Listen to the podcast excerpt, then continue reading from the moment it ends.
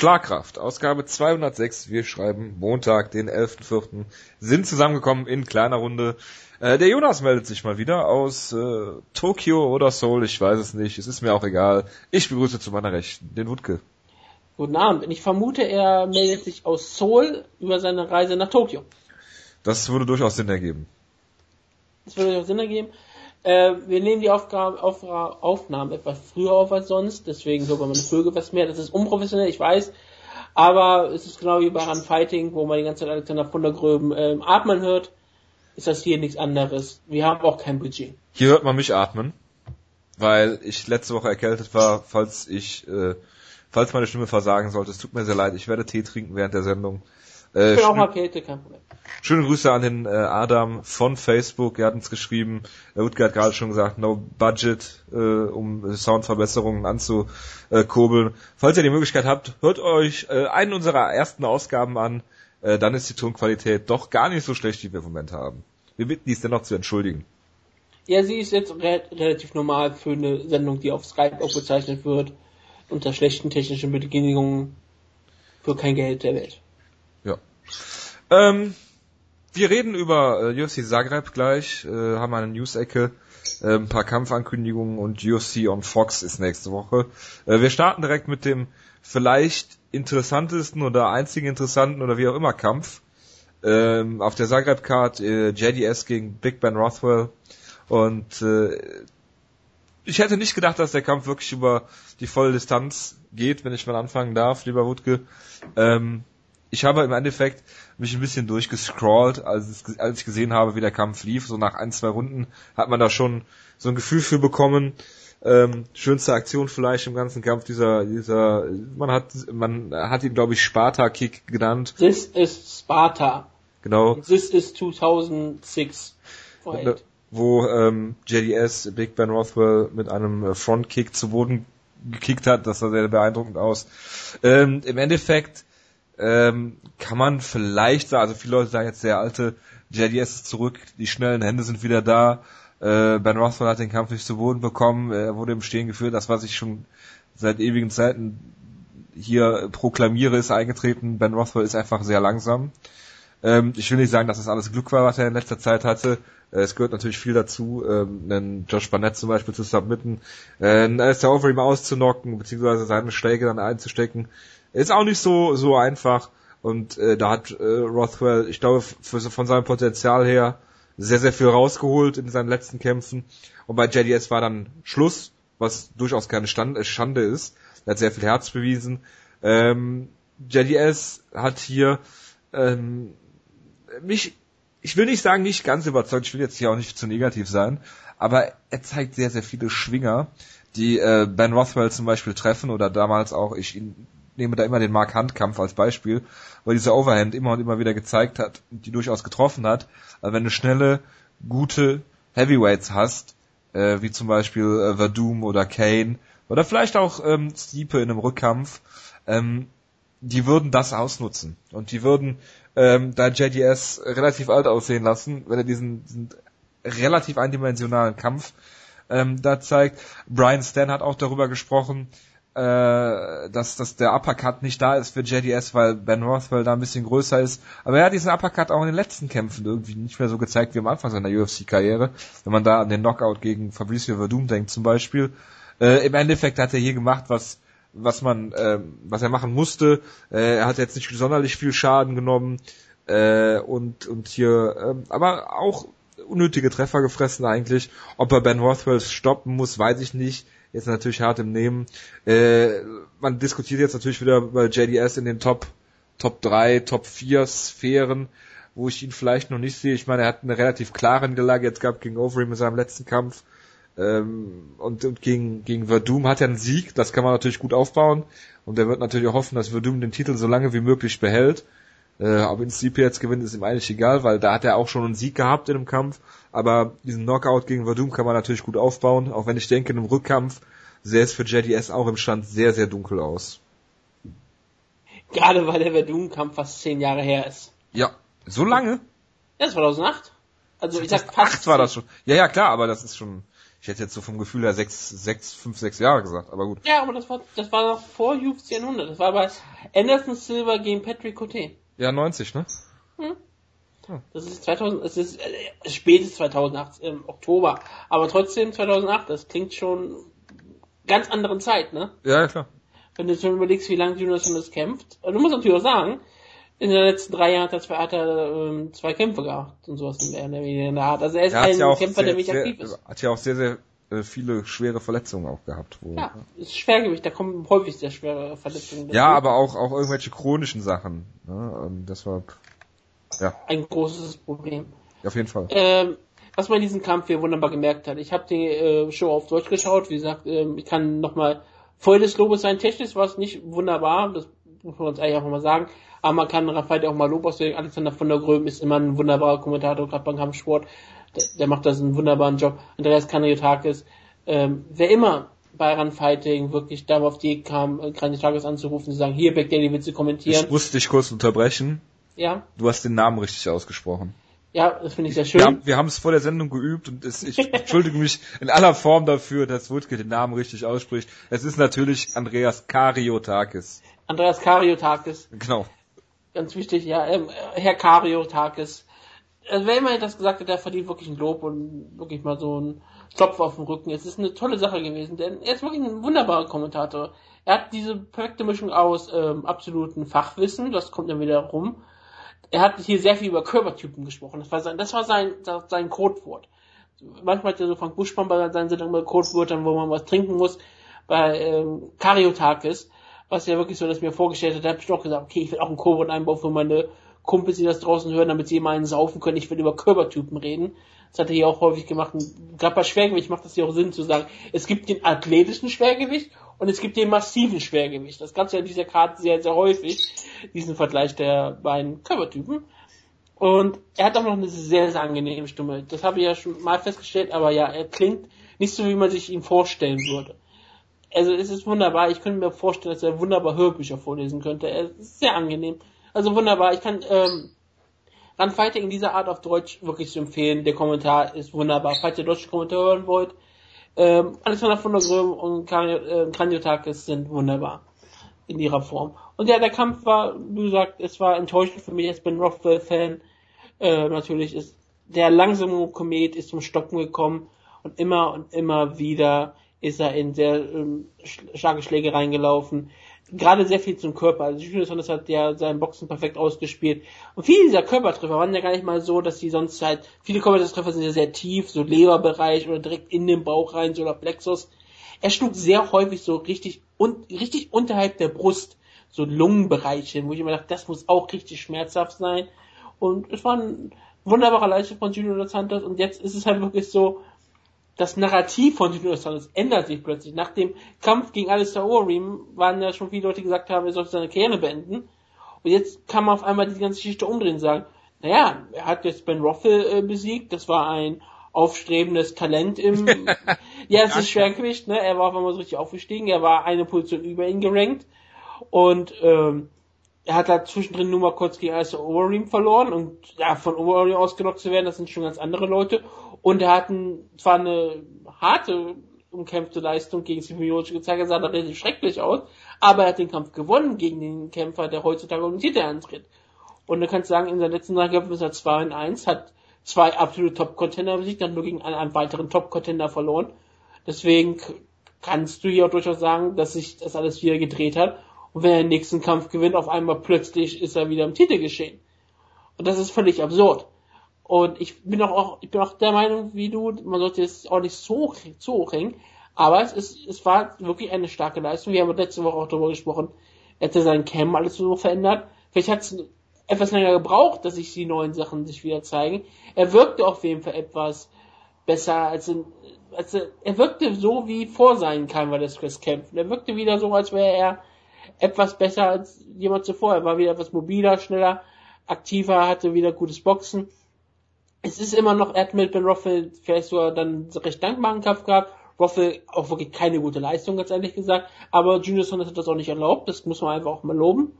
Und was die Zukunft bringt, werden wir sehen. Ähm, ganz ehrlich gesagt, ich hätte jetzt zum Beispiel kein Problem mit zu sagen, es gibt einen Kämpfer, der will jetzt unbedingt Rematches haben, man macht doch Junior Sonnes gegen Markant. 2. Warum nicht? Es ist auf jeden Fall, auf jeden Fall ein unterhaltsamer Kampf. Du hast damit ein sicheres, äh, du hast einen sicheren, guten Kampf damit. Da kann jeder äh, Fox Sports 1 Card Headline, das ist ein wunderbarer Co-Main-Event für eine Fox Card. Es ist ein wunderbarer Co-Main-Event oder so ein dritter Kampf für ein Pay-Per-View. Das ist ein wunderschöner Kampf, den ich gerne sehen würde. Und für Ben Roffel ist es jetzt zurück ans Drawing Board. Und es ist halt jetzt die spannende Frage, ob er jetzt immer noch sich wieder zurück, zurück zurückrudern kann, dass er immer wieder, wieder noch hochkommt. Denn sein nächster Kampf wird wirklich zeigen, ist Ben Rothwell der Heavyweight Ryan Bader? Kann er, ist er einfach das Tor? Du meinst der, der Heavyweight Champion dann? Ja, ist Heavyweight Champion, genau. Nein, ähm, kommt er einfach nie in die Elite Division, äh, die Elite Division rein, was ja auch keine Schande ist. Aber er wird wahrscheinlich auch nicht, oder fällt er noch weiter runter. Das kann nämlich auch sehr schnell passieren. Und ich bin sehr gespannt, was sie ihnen als nächsten Kampf geben werden. Ich bin ja dafür, dass er den Verlierer von Kyle Velasquez und ähm, Travis Brown bekommt. So, gerade wenn es Travis Brown ist. Wenn Travis Brown gegen Kyle Velasquez verliert. Wer soll es denn sonst sein? Ja, höchstwahrscheinlich, ne? Ja. Ist Travis Brown gegen Ben Rothwell der perfekte Kampf zwischen zwei Leuten, die dann sich noch an die letzte Chance klammern müssen. Und das finde ich einen sehr interessanten Kampf. Und sonst, ja, Ben Rothwell könnte aber auch sehr tief fallen und der nächste Kampf ist auch mal gegen Diego Lewis. Das ist bei der UFC, weiß ich immer nicht, wie sie gerade Ben Rothwell sehen. Er hat jetzt ein gewisses Fanpotenzial an, angeräumt. Er hat sehr viel Inter Interviews gegeben. Er hat sehr viel Pro äh, Promotion gemacht es scheinbar äh, hat die UFC doch ein bisschen ähm, Gefallen an Ben Rothwell gefunden.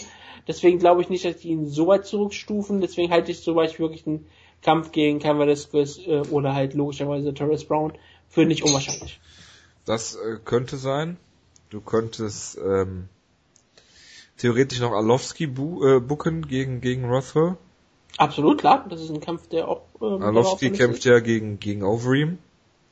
Äh, also äh, angenommen, Alowski verliert, äh, könntest du den Kampf noch bucken. Oder du könntest hingehen, den langsamsten Heavyweight-Kampf aller Zeiten gegen Bigfoot Silver äh, machen. Wenn sehr tiefer ab, abfallen. Oder Frank Mir. Das, war, das war natürlich sehr, ja, ja klar. Ähm, äh, es wäre sehr, sehr tief, aber ähm, du könntest auch jemanden, wenn Russland Magomedov vielleicht noch einen Sieg hat, ihn versuchen zu pushen, also Russland Magomedov. Ähm, wie gesagt, einen Sieg braucht er vielleicht noch. Äh, und du hast jemanden, den er besiegt hat, mit zumindest ein bisschen, ich will jetzt nicht, Hype wäre übertrieben, den Ben Rothwell hat. Aber ähm, zumindest mal jemanden, den man kennt, den hätte Ruslan Magomedov dann besiegt, wenn du einen neuen Heavyweight oder ein junges Gesicht, was wirklich ein junges Gesicht ist, im Heavyweight mal pushen wollen würdest. Und das meinte ich halt auch mit dem Kampf, wenn er zum Beispiel gegen Derek Lewis kämpfen würde. Dass wir ihn ja, halt ja, ich wollte jetzt wahrscheinlich Lewis gegen Roy Nelson machen, deswegen war das für mich, mhm. äh, ist der Kampf eigentlich schon durch. Ja, klar, das ist ja auch ein solider Kampf für. Aber kommen wir dann auch direkt zu dem Kampf, Derek Lewis gegen äh, Gabriel Gonzaga. Hier muss ich Kritik üben, ich habe den Kampf nicht sehen können, weil bei Run Fighting ist in der deutschen wie in der englischen Version, beide Versionen versucht, ist der Kampf, ist der Kampf nicht zu sehen. Gabriel Gonzaga kommt zu Danzig raus, wie immer, und dann ist ein Cut und dann ist das Interview mit Derek Lewis. Ist doch, das ist, das hätte nichts Großartiges verpasst. Ich habe den Knockout äh, verpasst, aber im Sinne von den kann ich mir als GIF online anschauen. Das ist alles, was ich brauche. Ja. Also du hast den Kampf etwas mehr gesehen. Ich, ich habe auf jeden Fall etwas mehr gesehen. Wir werden gleich auch noch über den Black in Klammern Beast Pass von äh, Run Fighting reden. Ähm, Derek Lewis äh, hat gekämpft gegen Gabriel Gonzaga und äh, Gonzaga hat einen Takedown geschafft, relativ früh in der ersten Runde, das ist das, was ich gesehen habe. Ähm, ich habe es auf Fight Pass geguckt, wie gesagt, und ähm, dann gab es einen Takedown. Ich habe es nicht ganz gesehen, weil ich in dem Moment ein bisschen Internetprobleme hatte. Ähm, es war so, dass, dass Gonzaga ihn halt nicht, nicht am Boden äh, submitten konnte. Es gab dann irgendwie ein Stand-up dann und dann hat Derek Lewis ihn brutal ausgenockt am Käfig. Zehn Sekunden vor Rundenende und äh, ja, Derek Lewis hat Kraft. Derek Lewis hat am Boden überlebt gegen Gonzaga. Das ist eigentlich alles, was du machen musst. Gegen Gonzaga, außer du bist Konstantin Erokin, dann reicht das nicht. Äh, ja, und Gonzaga ist jetzt mittlerweile auch an einem Punkt, wo ich mich frage, ob das wirklich noch so viel Sinn macht, nicht nur in der UFC, sondern generell noch MMA zu machen. Und äh, ja, Derek Lewis ist ein junges, aufstre junges aufstrebendes Talent.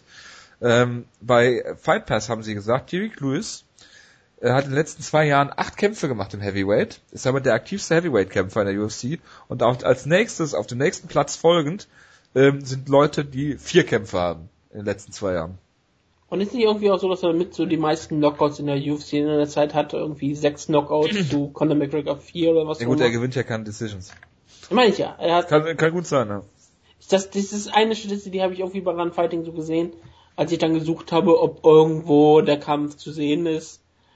Da war irgendwie eine Statistik, wo er führte vor Conor McGregor, was ich sehr lustig fand. Ich weiß ja nur nicht, was der komplette Satz war.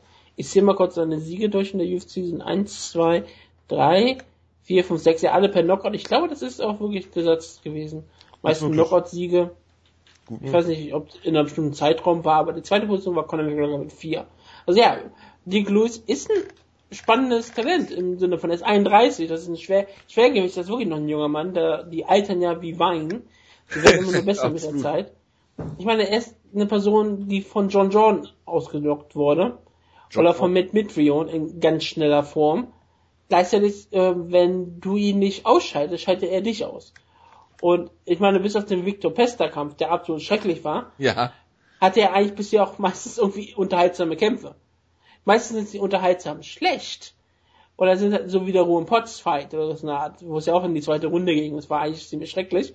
Aber ähm, wenn Louis, ähm, er ist ein gewisser unterhaltsam und er hat einen gewissen Charakter, den kann man auf Twitter sehr gut folgen. Er ist eine so unterhaltsame Person. Er hat schon die Titelgeste gemacht, als er auf dem Käfig Ja, das gestiegen habe ich, ist. hab ich mich äh, köstlich drüber amüsiert. Ja, kann ich sagen, hat jeder auch ein bisschen lustig gemacht. Er hat sich nicht, er hat jetzt nicht direkt so gesagt, aber gelacht, als er es in der Wiederholung gesehen hat, was ich sehr schön fand. Haben wir Und- jetzt vom Stuhl gefallen.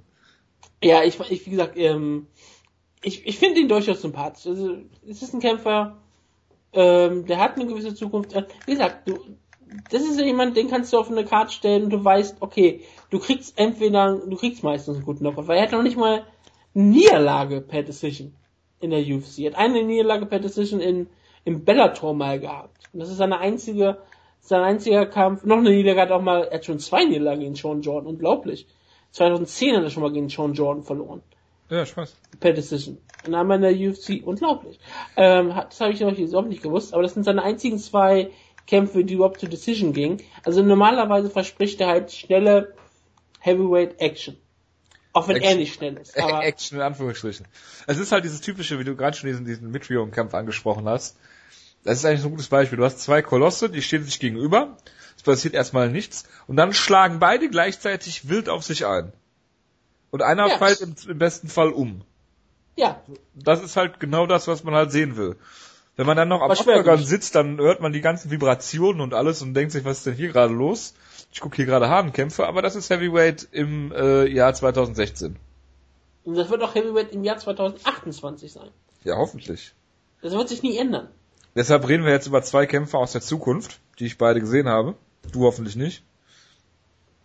Francis Ngannou gegen Curtis Razorblades ist ge gestoppt worden, weil äh, trotz vermutlich eines äh, sehr bedienten Ben Becker im Publikum wurde der Kampf gestoppt, weil Curtis Blades Auge zugeschwollen ist, was durchaus die richtige Entscheidung war. Es ist sehr interessant äh, gewesen, ähm, dass, dass äh, der Doktor den Kampf irgendwie stoppen wollte. Das, die Kommunikation mit dem äh, Ref war äh, nicht sehr günstig. Ähm, Curtis Blades wurden die Finger War der Ref nicht der Meinung, dass der Kampf weitergehen soll? Nein, ja, der, der, also wenn ich es richtig verstanden habe, hat sich der Doktor irgendwie so geäußert, ja, keine Ahnung, mach was du willst, aber er kann halt nicht mehr sehen. So nach dem Motto. Und äh, Curtis Blades äh, wurden dann Finger hochgehalten, die er, die er dann erkennen sollte, und er hat sich irgendwie an der Hand festgehalten und die Finger so gezählt und konnte deshalb natürlich durch Fühlen, ich meine klar, wenn man blind ist, bilden sich die anderen Sinne ja auch weiter aus. Durch seinen Tastsinn hat er dann die Fingeranzahl ertastet und äh, das äh, ja hätte man auch lo äh, äh, lockerer, besser, anders ähm, lösen können. Also Curtis Blades ist der, der Daredevil? Ja. Äh, Brian Stan hat ihn als Razor angekündigt. Ah. Er ist auf jeden Fall irgendwie Division 2 Ringer. Äh, Francis Ngannou hat vor drei Jahren erst mit MMA angefangen, ist ein Kickboxer, ähm, der sich als Grappler versteht. Irgendwie ganz komisch. Er hat, einen sehr, Körper hat. hat einen sehr coolen Körper, hat eine sehr große Reichweite. Ich glaube nach Stefan Struve und äh, John Jones die drittgrößte Reichweite in der UFC überhaupt. Und ja, pff, sind halt Heavyweights, das sieht halt keinen. Beide werden gegen die Elite im Heavyweight, ich sag's sogar mal, ich würde mal sagen, Top 10, Top 15 werden sie keine Chance haben. Aber ähm, ja gut, das sind halt die jungen Talente, genauso wie Timothy Johnson, der gegen Marcin Tibura, M1 Tibura, äh, gewonnen hat. Ich habe die zweite und dritte Runde gesehen, es war sehr furchtbar und äh, nicht weiter erwähnenswert. Und Vier- vier- vier wenn ihr mal, wenn ihr mal den Körperbau von beiden Leuten sehen wollt, es ist sehr interessant, wie weit eine Plauze über die äh, Hose hängen kann. Hier fand ich eben Kontakt sehr interessant, der hier sofort ein schönes Beispiel brachte und sagte, Timothy Johnson ist ja Rechtsausleger. Er war sich aber nicht sicher, ob er wirklich Linkshänder ist und hat einfach dann gesagt, okay, Timothy Johnson kommt aus dem Ring. Im Ring stehst du mit deinen starken Beinen vorne und weil er Boxen erst spät gelernt hat, weil er halt ein klarer Ringer ist, der dann einfach mal irgendwann Boxen lernen musste, weil er Mixed Martial Arts macht, hat er gesagt, haben seine Trainer ihm irgendwann gesagt, okay, du ringst eh viel mehr im Mixed Martial Arts, du wirst mit deinen Ringen gewinnen, wir trainieren dich als Rechtsausleger, damit du immer mit deinen starken Beinen vorne bist, damit du es beim Ringen einfach hast. Oder er hat äh, den äh, guten alten äh, Emmanuel Stewart, Gott hab ihn selig, als äh, Striking Coach. Der hat ja auch mal gesagt, lange Zeit Trainer von Wladimir Klitschko, vielleicht sollte man die Auslage auch ähm, umdrehen und einen Rechtshänder in rechts und einen Linkshänder in Linksauslage boxen lassen. Oder einfach immer wieder wechseln lassen können. So wie äh, Ben Rothwell das macht, mit beiden Beinen parallel stehen.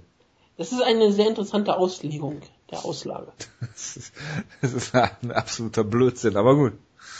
Ähm, Das sagst du jetzt, aber wenn es, das ist so nein, wie die das vom Skispringen. Irgendwann wird absoluter alles verändern. Blödsinn. Ja, absolut. Heutzutage wird er noch kritisiert. In zehn Jahren wird er als Pionier gefeiert. Der Rothwell-Stil, Ja. das ist so wie der Fosbury-Flop im Hochsprung, ne? Ja, Fosbury Flop im Hochsprung, Fausti in Skispringen, Rothwell-Flop. Würde ja hinkommen. der Roswell Flop. Apropos Flop, Jan Blachowitz gegen äh, Igor Pokrajac, hast du hoffentlich nicht gesehen. Eyo. Okay. Ähm, ja, ich habe ihn nicht gesehen. Ich bin ja nicht verrückt. Was? Heyo? Ja, weil du sagtest hier Flop ab und dann weiter dann auf Blachowitz abgedacht. Okay, ja, Achso, wunderbar. ich dachte, das war jetzt irgendeine Anspielung auf Shootebox. Nein, das Shooterbox, ähm, ja, das war beim Stanzio-Kampf da auch wieder so verrückt. Das ist der ganze Ach, was für eine tolle Überleitung. Dass das auch immer sehr häufig kam, wieder diese ganzen, ganzen Geräusche. Hast du den Kampf gesehen? Ähm, zum Großteil. Es war ja ein sehr, ähm, sehr grappling Kampf, äh, jetzt kein besonders toller Kampf. Ich war ein bisschen enttäuscht davon, muss ich ganz ehrlich sagen. Ähm, weil ich ein bisschen höhere Erwartungen hatte, aber es war eigentlich ein unterhaltsamer kleines Grappling-Kampf. Morosch hat eigentlich hier gezeigt, dass sie doch schon noch die bessere Kämpferin bei ihnen ist. Sie hat ein, sie hat ein gutes Ceiling, also die, die wird ähm, Leute angreifen können in der, in, in der Division. Stancio aber auch mit einem guten Debüt. Ähm, sie ist auch erst mal 20 Jahre jung oder irgendwie sowas gewesen. Warte ich schon mal kurz nach, wie, wie alt sie ist. Sie war Sie ist ein Young Man. 22 ist sie laut Anthropologie, also wirklich noch recht jung. Es ist ja die, mit Division sowieso der Fall, dass da sehr viele junge Kämpferinnen sind. Also Morosch hat, glaube ich, jetzt ähm, musste er wieder ein bisschen zurückstecken, hat jetzt hier aber einen soliden Sieg gefeiert. Ich bin mal gespannt, was sie in der Zukunft zeigen wird. Würdest du sagen, dass sie ein Young Man ist? Ja, absolut. Per, per. Mike Goldberg Definition. Ich meine, Ja, wenn er klar. schon nicht aufs Alter achtet, ist das Geschlecht ja auch egal, oder? Das ist richtig. Gut. Das ist absolut richtig und sie kommt aus Gebieten, wo früher mal sehr viel gedopt wurde. Ja, gut. Deswegen kann man es auch nie genau festhalten. Genau. Äh, Prelims. Was, worüber willst du reden? Ich habe nichts davon gesehen. Mir weg Tyson hat gewonnen. Das ist Ja. für Jonas sehr wichtig. Sehr brutal ausgenockt, aber es, er hat halt einen Niemand brutal ausgenockt. Von daher. intensiver Kampf, Ian Interest hat verloren, weil er versucht hat, einen Leglock zu zeigen. Und er ist dann ausgenockt, oder ist dann äh, auf Nein, er hat aufgegeben verbal. Ja, war das so eine Frank Mir Aktion? Wie, was meinst du mit so einer Frank Mir Aktion? Muss ich ganz ehrlich sagen. Leglock, Leglock gegriffen und dann gegen, was war das, Ian Freeman? Das ist er dann auch, ja, ähm, so kannst du es ungefähr vergleichen. Er wurde auf einmal sehr brutal auf ihn eingeschlagen. Ja, hervorragend. Also, wie gesagt, er hat dann aufgegeben, sag keine Chance mehr.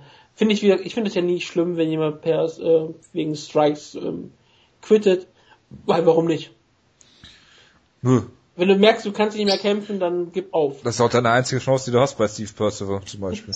Beispielsweise. Ich meine, das ist Wenn dich dann nicht hört, ist natürlich schlecht. Lukas Martins hat gewonnen gegen unseren Lieblingskämpfer Robert Whiteford. Was? Ja, wir wen ja mal wichtig, wie toll wir Robert Whiteford finden, deswegen ist das der wichtigste erwähnen müssen, dass er den Kampf verloren hat. Ja, das ist richtig. ja. Mhm. Ja. Und ich glaube, das fasst die Karte zusammen. Ich meine, schaut in Cyborg, wenn ihr gerade uns zuhört und sagt, oh, warum macht ihr das alles hier so schnell? Schaut in Cyborg. Es gibt nicht wirklich irgendwelche Kommentare zu der Show. Die Show war zur besten Sendezeit in Deutschland und es, das einzige Spiel, was im Fußball war, war ein Leverkusen-Spiel, da schaut ja keiner. Und, und dann war es irgendwie 20 Uhr, als die Show gelaufen ist und ich meine, es war nichts im Fernsehen, deswegen ähm, das ist schon schwach. Und ich, ich hatte die Show auch nicht live geschaut, deswegen das macht uns hier keine Vorwürfe. Wir bringen euch das, was ihr wollt. Das von Tom Bayer so titulierte Mittelrhein-Derby äh, war schon lange zu Ende, als die Maincard gestartet hat, trotz sieben Minuten Nachspielzeit. Und das, und das Einzige, was interessant in dem Spiel war, war ja in der Nachspielzeit. Ich ignoriere das und gehe zum äh, zur News-Ecke über. Ah. Ich bin ja Profi hier, nicht so wie du. Absolut nicht, du bist ja auch total vorbereitet. Du hast ja den Black Pass. Ich habe den Black Pass. Das klingt wie ein Porno-Deal. ja, ich weiß auch nicht, heute ist es sehr Wie so eine BBC-Seite. Ja, Vor ich habe den Black Pass. ähm, Wutke, 3,99 kostet der Black Pass. Es ist, ähm, der löst, löst den äh, Starter Pass ab von äh, Run Fighting und es gibt äh, nicht nur UFC-Shows dort zu sehen. Löst den jetzt eigentlich in der Zukunft komplett ab? Er löst ihn komplett ab. Ich kann ja mal gucken, was in der Pressemitteilung steht. Weil es ist echt, die, das, das größte Problem, was ich mit Fighting immer noch habe, nach so, nach so langer Zeit, die Seite ist unerträglich. Und ich weiß nicht, warum all diese Streaming-Seiten so richtig um schreckliche Seiten haben müssen. Ich meine, der Fight Pass ist eine relativ, relativ schreckliche Seite zum Umgehen. Der äh, WWE Network ist eine schreckliche Seite zum Umgehen. Extra. Und Randfighting ist noch um einige schlimmer als alle zusammen. Ich, weil um diese Show jetzt zu sehen im Archiv, muss ich auf Events gehen. Und dort gibt's ja irgendwie nicht alle gelistet, diese Sachen. Ich muss irgendwie ganz viele Bilder runterscrollen und dann ganz links in der Ecke ist es irgendwie zu sehen. Ja. Also das ist schon relativ schlecht. Aber der Black Pass ist eigentlich wunderbar. Der kostet 3,99. Ich darf ich kurz die Pressemitteilung vorlesen? Klar. Ab heute, 8. April 2015, das war ein Jahr, das ist aber ein Jahr falsch, aber gut. Ab heute, vor einem Jahr, 8. April 2015, wird der Starter Pass auf runfighting.de vom Black Pass abgelöst. Also gibt's den Starter Pass man nicht mehr. Der neue Pass bietet noch mehr Kampfsport, ein erweitertes MMA und Kickbox-Angebot, mehr nationale und internationale Live-Events und regelmäßig spannende Dokumentationen. Viele Events, die bisher als Pay-Per-View liefen, sind im Black Pass für 3,99 monatlich, inklusive so zum Beispiel die Main Card von UFC Zagreb am 10. April, wenn äh, Ben Rothwell und Junior Dos Santos kollidieren, im wahrsten Sinne des Wortes. Ne? Für MMA-Fans gibt es zukünftig auch Events unter anderem von M1 Global, Infusion, was ich noch nie gehört habe, und viele Kooperationen mit deutschen MMA-Events, Kickbox-Freunde kommen bei äh, Steckos Fight Nights, äh, sowie Glory Kickboxen und Boxfans weiterhin bei beispielsweise Matchboxen, Dauerland und so weiter. Dann geht's noch um Karate, EM aus Montpellier. Bei UFC sind künftig ausgesuchte Fight Nights inklusive, wie beispielsweise Zagreb, nummerierte Events wie UFC 200 werden weiter als Pay-Per-View gezeigt. Ähm, ich gehe mal davon aus, dass diese Events, die im äh, Black Pass mit drin sind, diese Events sein werden, ähm, die halt auch auf Fight Pass parallel laufen. Ähm, die ähm, in diese Fight Nights in Europa, Asien und äh, Mittlerer Osten, die auf Fox Sports One und nicht auf Fight Pass laufen. Weil die Fight Pass Events sind und ja dann Fox. exklusive Run Fight. Die, ja, die laufen ja nicht, doch, die laufen parallel, ne? Ja. Die laufen nur Fight Pass. Ich, es geht ja nur um diese Fight, die, die Fox Sports One Geschichten. Alle Fox Sports One Geschichten, die in diesem EMEA-Raum sind, denke ich mal, werden auf dem Black Pass dann enthalten sein. Ja, das muss das auch einfach sein. Nur die Tatsache ist immer noch, und das finde ich immer noch schrecklich, ich kann jetzt immer noch nicht sagen, wo nächste Woche die Show läuft. Du kannst es dir versuchen zurecht zu, zu stricken. Klar, aber weil ich kann mir durchaus vorstellen, wie du sagst, alle Fox Sports 1 Events, für die vorher das pay hier in Deutschland gewesen wären, sind jetzt im Black Pass enthalten. Was traumhaft ist, was wunderbar ist. Die es aber auch auf Fight Pass gibt. Die es dann auch noch parallel auf dem Fight Pass gibt. Was ein bisschen komisch ist, aber es macht es für den Fan nur besser. Ähm, gleichzeitig ähm, wird es wahrscheinlich nur die pay offiziell immer nur bei Handfighting geben. Nur die kannst du auch kaufen ohne den Black Pass, vermute ich mal. Ja. Die kannst du bestimmt weiterhin so kaufen. Wo die Fox-Shows runterfahren. Da bin ich dann sehr gespannt, weil die, die kriegen auch keine Erwähnung in der Pressemitteilung. Da wird Fox, nur die, dafür haben sie ja gar nicht die Rechte. Für die Fox-Shows haben sie ja nicht die Rechte. Die, die liefen doch, musste doch, die Fox-Shows waren doch bisher immer bei Run Fighting und musste dafür Geld bezahlen. Nein, parallel liefen sie doch auf, äh, Äh, Aber es war doch immer fehlerhaft. Es war doch offiziell so gesagt, in der ersten Pressemitteilung, die wir jemals bekommen haben, war doch so, dass die Fox-Shows auf Run Fighting liefen und die haben wir auch schon auch mal kaufen können. Ja, aber Fox-Shows liefen doch nicht, äh, die liefen doch nicht exklusiv auf Run Fighting. Nee, die liefen nicht exklusiv, aber die konntest du trotzdem kaufen. Konntest du kaufen, ja klar, aber das konntest du mit Fight Nights ja auch machen. Es, Richtig. Äh, Fox war ja nicht explizit erwähnt, es ging ja nur um Fight Nights und da war Fox mit dabei und Fox Sports One. Richtig. Aber was mir jetzt bei Fox so halt wichtig ist, ist die Tatsache, werden die Shows jetzt immer noch extra Geld kosten und trotzdem auf Fight Pass noch laufen oder werden die jetzt im Black Pass im Halten sein? Ähm, ich gehe davon aus, dass die Shows, die parallel EMEA Raum und Fox Sports One sind, die halt parallel liefen, Fight Pass und Run, äh, Run Fighting, äh, sowie die Fox Show, Fox Shows bin ich mir jetzt nicht sicher, aber auf jeden Fall diese, diese Fight Nights im EMEA Raum, ähm, die parallel liefen, also nicht die Fight Pass Shows, weil die waren ja exklusiv Run Fighting, die kriegst du ja auf Fight Pass gar nicht als deutscher äh, Nutzer. Von daher, äh, ja, man darf gespannt sein. Also, wie gesagt, ähm, wenn alles jetzt inklusive in den Black Pass ist, bis auf pay per ist das ein wunderbarer Deal. Gleichzeitig kriegst du aus der das nicht Was nicht passieren wird. Was? Das kann ich mir nicht vorstellen, dass alles inklusive ist, bis auf die äh, Pay-Per-Views. Das, äh, da würden sie ja, ich glaub, das glaube ich nicht. Ich glaube nicht, dass es passiert. Hä? Ich, ich meine, dass die Shows, die jetzt, die früher sonst bezahlt hätten extra, das ja. sind ja jetzt inklusive, die was du erwähnt hast. Die ganzen Fight Nights sind jetzt inklusive im Black Pass. Alle? Es, es, es steht von Ausgewählten. Ich glaube weiterhin, dass sie das mit allen machen müssen, weil wer würde denn für extra... Für Bei UFC sind künftig ausgesuchte Fight Nights inklusive. Was ja. falsch geschrieben ist, weil er eher inclusive Nummer, steht. Ich vermute einfach, dass das klingt. Ich glaube, die wollen einfach, dass es so, äh, dass sie ja, keine für Verwirrung stiften. Aber für Vermutung ist doch kein nummeriert. Ja, es ist. Das meine ich ja. Das ist das Schlimme daran, dass ich jetzt eine Vermutung aufstellen muss. Immer noch. Und das finde ich halt einfach, dass hier nicht mal eine klare Aussage kommt welche Fight Nights ähm, inklusive sind und welche nicht. Oder ob das von Sache und Sache ausgewählt wird. Ist Rotterdam inklusive, ist Rotterdam nicht inklusive? Rotterdam äh, müsste theoretisch nicht inklusive sein. Aber warum ist Zagreb dann nicht inklusive? Weil Zagreb eine Fox Sports One Show ist. Und das andere ist eine Fight Pass. Show. Okay, das, wenn das, ich, wenn die das wirklich so auf, aufdröseln, ist es das schlimmste den ich jemals gehört habe. dann ist es wirklich der schlimmste Deal. Wenn sie sagen, okay, alle, alle Fox Sports und alle Cards, für die du in den USA nicht extra zahlen müsstest, und auch die Fight Pass Shows, die sind alle, alle inklusive im Black Pass und halten, und nur die Pay-Per-Views musst du extra zahlen. Dann wäre dieser Black Pass, da möchte ich ihn zu 100% empfehlen, würde ich sagen, wenn du alle Shows, die du, alle Main Cuts inklusive hier hast im Black Pass, dann sage ich, ist das sogar für viele Kampfsportfans eine gute Sache, das zusätzlich zum Fight Pass zu haben. Denn hier ist ja noch eine Sache, wie du schon erwähnt hast, es gibt noch andere Dinge, die sie übertragen werden.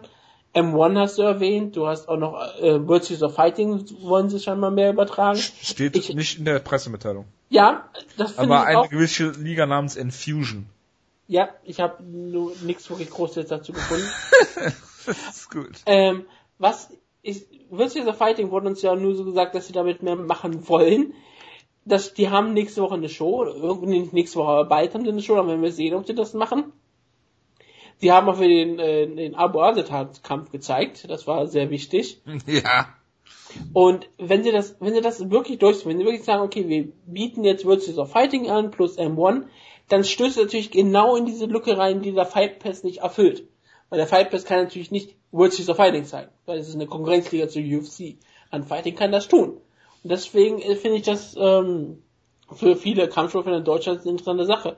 Es gibt natürlich noch sehr viel Boxen, was sie gezeigt haben. Die Anthony Joshua gegen Charles Martin Kampf war im Black Pass inklusive und natürlich die ganzen Undercard äh, äh, von den ganzen großen Shows, die aber ranlaufen, wie beim Jack Kampf, sind im Black Pass inklusive. Also wie gesagt, wenn sich der die so ein bisschen klarer zeichnet, dann geben wir euch nochmal ein klares Okay dafür. Wir werden ja sehen, was mit nächste Woche ist. Und dann werden, werden wir schlauer sein. Aber ich finde es, wie gesagt, immer noch schlimm, dass es jetzt immer noch der Fall ist. Wir können am Montag vor einer Show nicht, unseren Hörern nicht sagen, wo die Show zu sehen ist. Ja, schade. Also wir können natürlich sagen, es wird so halt im Fight Pass zu sehen Entweder Fight Pass oder Run Fighting. Aber das ist schrecklich. So, da nehmen wir uns schon sehr weit aus dem Fenster. Es ist schrecklich. Es ist schreckliche Situation. Ja, wie gesagt, äh, die Qualität des Streams war völlig in Ordnung, die ich gesehen habe, nur halt ist das technische Problem, dass ich den Duos-Kampf nicht sehen konnte. Kommentarleistung war exzellent für die deutsche Sache.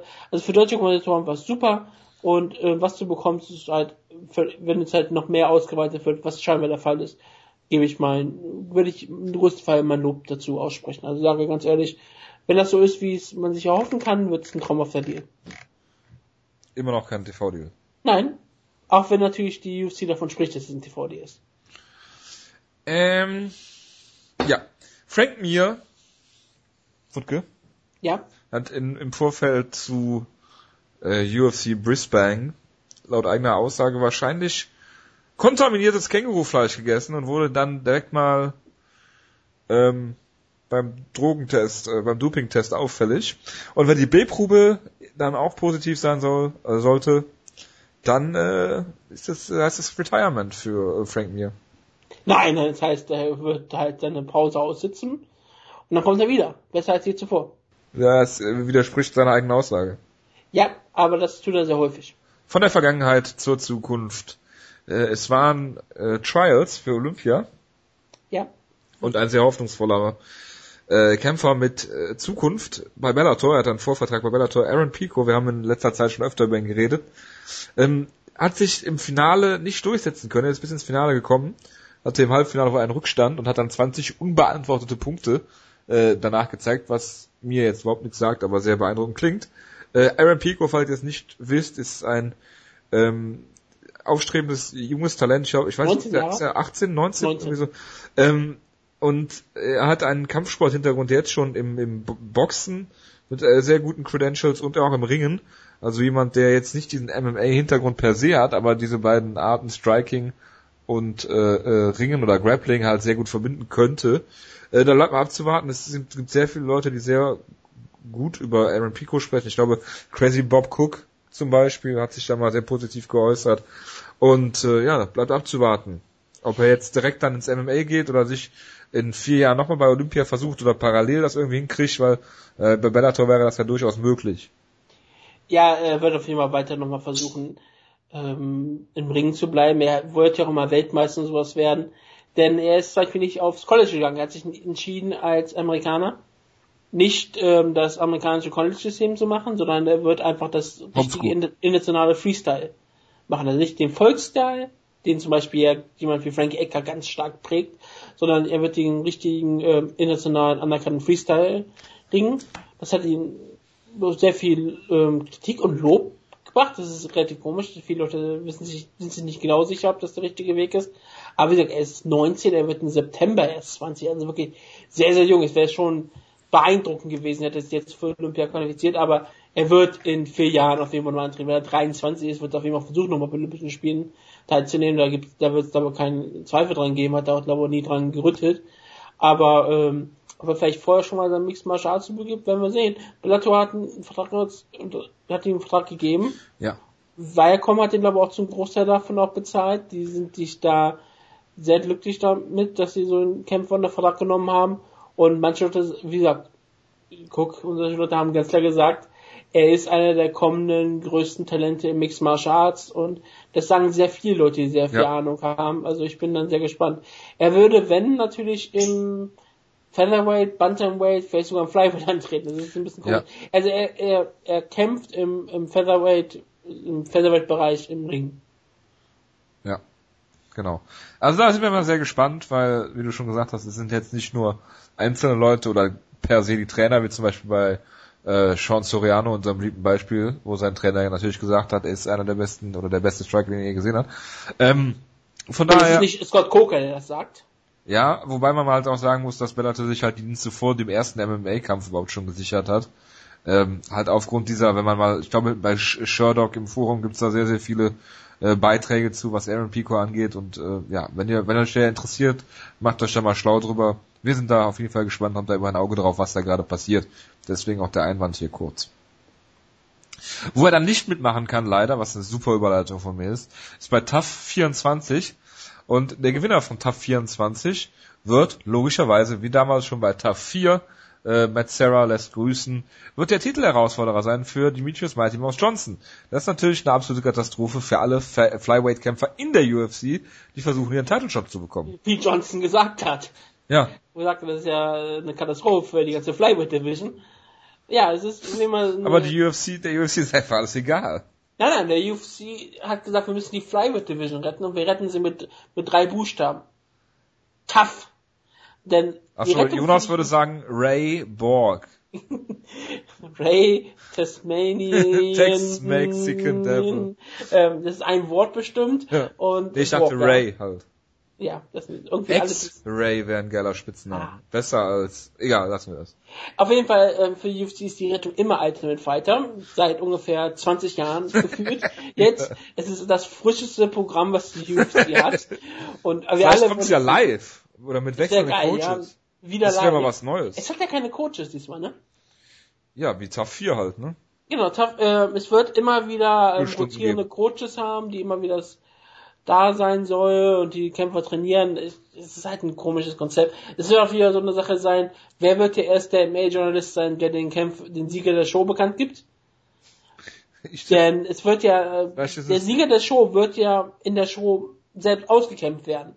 Und dann wird dann halt zwei Monate lang oder drei Monate lang darf dann nicht, niemand drüber reden, wer die Show gewonnen hat, weil derjenige dann halt ähm, bei einem Tough-Finale gegen Johnson antritt. Was natürlich bedeutet, also wenn Johnson natürlich dann noch Champion ist, logischerweise. Josh Gross war das doch damals, oder? Josh Gross war's, ja. Der dann erstmal eine lange Zeit geblacklistet war. Ist doch kein Problem.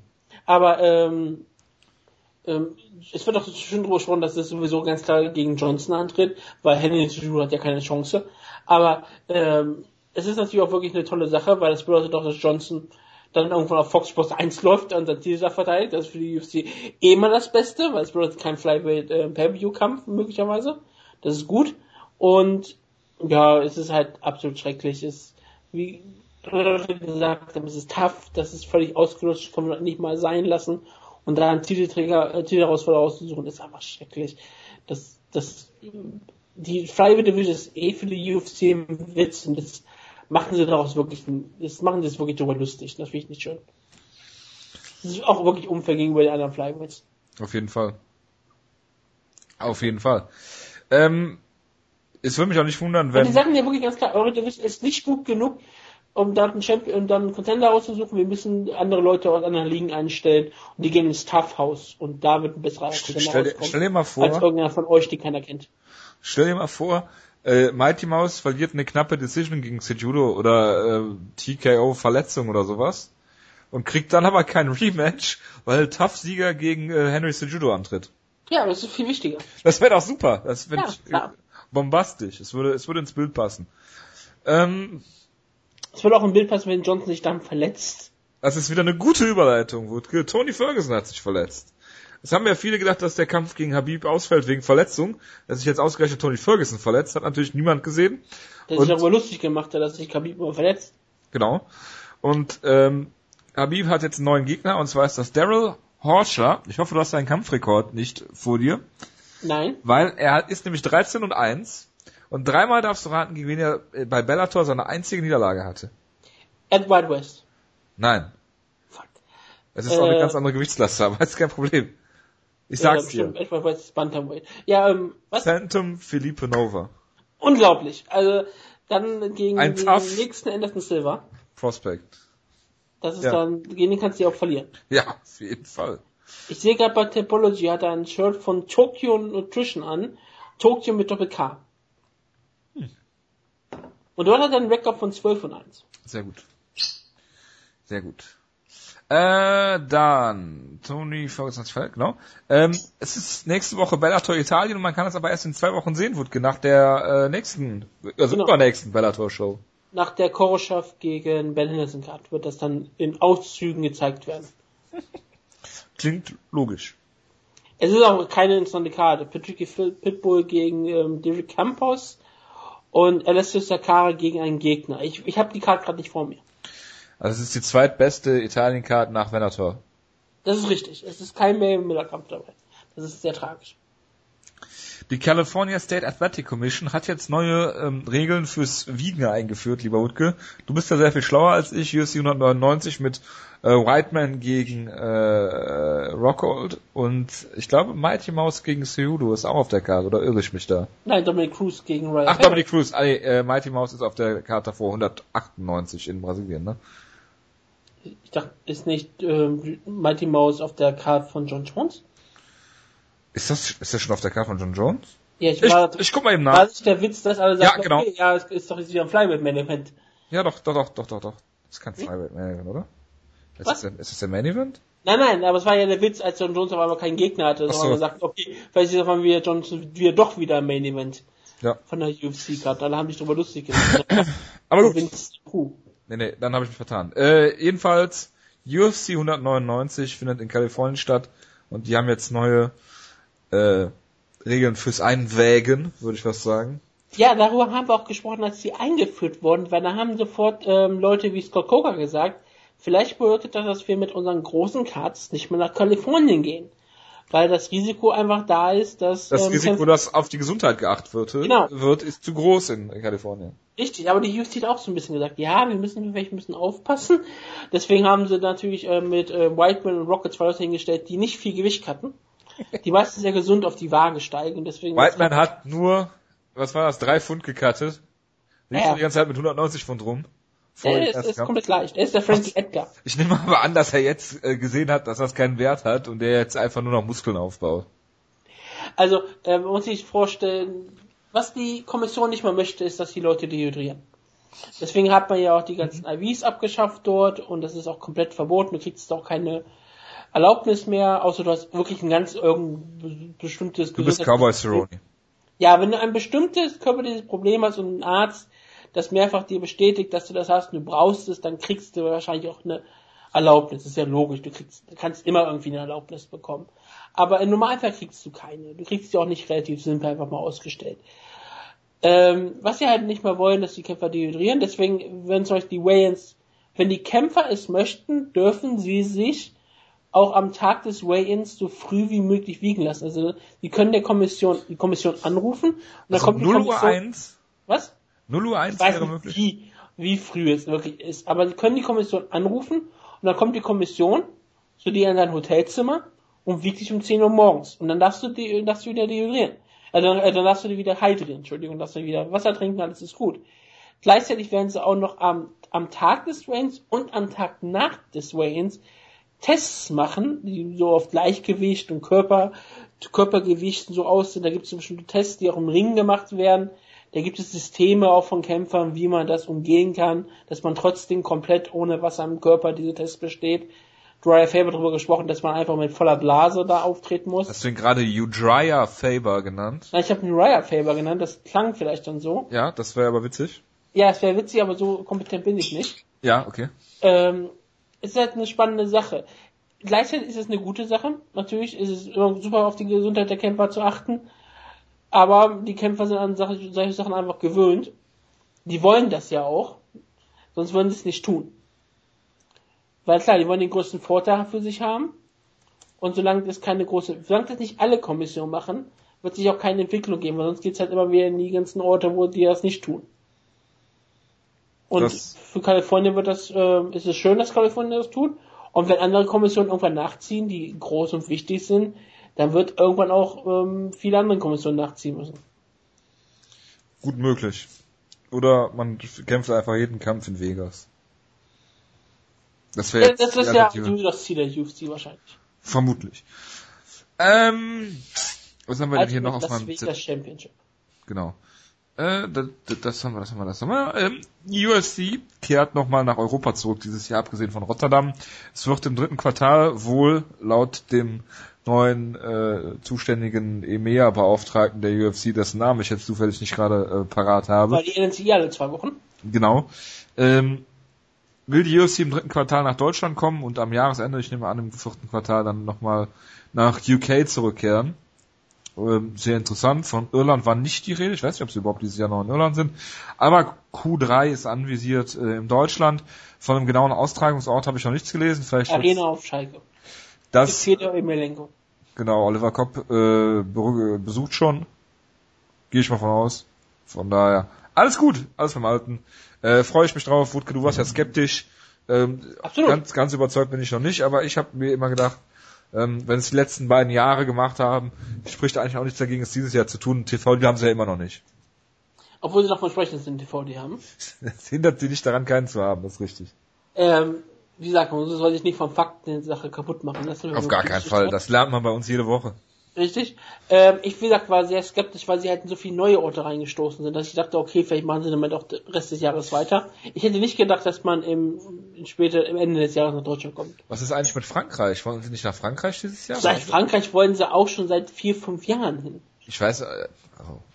Als Czech Ähm. Kongo mal etwas stärker war, als er mal sozusagen Krokop-Sieg hatte, da wurde das richtig, gab es richtig starken Gerüchte für, eine- für eine Paris-Show. Weil ich glaube, äh, irgendwer hat gesagt, dass MMA in Frankreich immer noch illegal ist. Richtig, es gibt, man darf keine Schläger am Boden zeigen. Ach, das ist immer noch so, ne? Das war Ich ja auch weiß dieses nicht, ob Taylor das Lappy immer noch das zu Problem. 100% so ist, oder ob es jetzt bestimmt auch so, keine Ahnung, die haben ja keine Staaten in, in, in Frankreich so in dieser Form. Die haben Regionen, oder wie das Depart ist? Departements. Departements, ja. Ekelhaft, dass ich das weiß. Ja, aber Kanada, bestimmt so wie Kanada, oder? Ist ja keine Ahnung.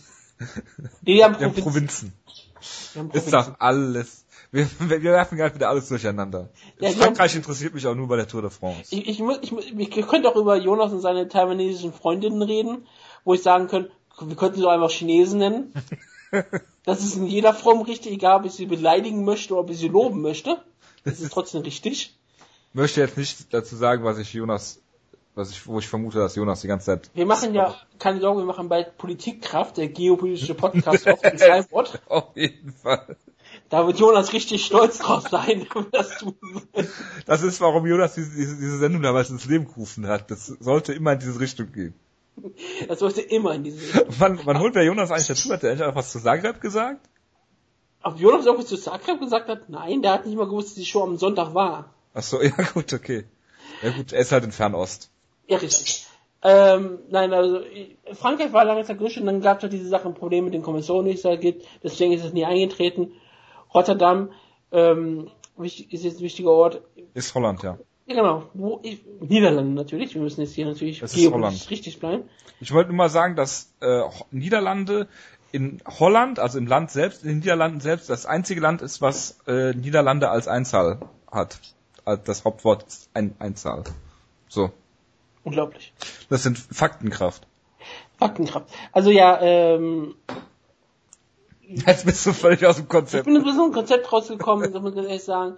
Aber ähm, UFC wollte auch mal lange Zeit nach Italien gehen, aber da gehen sie jetzt nicht mehr hin, weil Bellator jetzt nur da ist. Natürlich, das ist jetzt Bellators Markt. Es gab auch mal Gerüchte, dass an unbedingt nach Russland wollte, das ist dann nie eingetroffen. Das ist M- und- M1-Land. Ja, M1 wollte mit denen ja mal promoten zusammen dort. Ja, mit Conor UFC McGregor. Abgelehnt. Conor Und McGregor, Vadim Finkelstein und äh, Dana White präsentieren UFC Global. Das Geile war ja auch noch, dass Marcin Tibura bei offiziellen UFC Promotion als M1 Champion angekündigt wurde. Also, das fand ich schon sehr geil.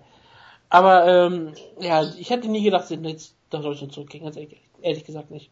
Nicht, Ach, nicht da Jahr. das an. Stimmt, wir haben über Deutschland geredet. Ja, ich hätte nicht gedacht, dass sie in diesem Jahr nach Deutschland zurückkehren, weil sie sagte, sie haben bestimmt, ich habe gedacht, sie haben für Europa dieses Jahr andere Ziele und im nächsten Jahr versuchen sie nochmal groß nach Sie Deutschland. halten aber an dem Markt immer noch fest. Ja, ich, ich bin doch es- davon sehr positiv überrascht. Ich meine das jetzt auch wirklich im positiven Sinne. Dass sie jetzt Deutschland nicht aufgegeben haben nach den TV, die wir sagten, wir haben jetzt nicht den TV den wir bekommen, den wir wollten, weil wir sind nicht im TV. Und sind scheiß drauf auf Deutschland, ist mir uns auch egal. Nein, sie gehen weiter aktiv da und ich bin versuchen in die Medien zu kommen. Ich bin aber auch mal interessiert daran, wo sie dann in Deutschland hingehen. Wenn sie wieder nach Berlin gehen, ist klar, dass sie den polnischen, ähm, osteuropäischen Markt angehen wollen. Wenn sie zu, äh, zu uns in den Westen rübergehen, könnte ich mir vorstellen, dass sie eher den französischen Markt dann halt abgreifen wollen. Dadurch, dass sie halt eben in Frankreich nicht sind oder halt äh, äh, von, von England darüber, weil im UK und so weiter ist ja relativ nah auch äh, hier, hier Ruhrgebiet, Rheinland, die Ecke. Vielleicht machen sie die Show einfach in Unterföhring, hoffen, dass da, dass das so in der Nähe ist. Der eins- italienische Markt dann. dass es dann Sat 1 auch im Fernsehen übertragen kann, weil sie dann nichts machen müssen. Achso, oder du meinst, die haben dann wirklich mal Leute am Oktagon selbst. Ja, klar. Sie haben eine Kabine am Oktagon aufgebaut, das finde ich am allerbesten. Also, ähm, ich kann, der, die Allianz Arena ist doch, Fröttmanning ist doch direkt da. genau, wir führen die Allianz Arena. Das, das haben ja zum Glück auch auf 75.000 Plätze ausgebaut. Das, ist kein Problem, das, kriegen sie voll. Nein, aber ähm, ich könnte, vielleicht ist da ja sogar noch irgendwas am Laufen, dass sie sagen, hey, wenn die schon nach Deutschland kommen, vielleicht erbarmt sich ja auf einmal ran und zeigt das auf einmal doch im Fernsehen. Vielleicht ist das so ein bisschen auch noch eine Hoffnung.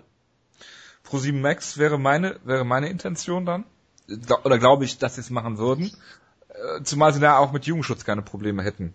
Richtig, ich, ich Von der immer, späten Uhrzeit zumindest, aber. Ja, du kannst später anfangen, ist ja kein Problem. Ja klar, du musst dann um Boxen 22 Uhr. auch mal später an in Deutschland. Ja, die zeigen ja, wenn dann nur die Maincard.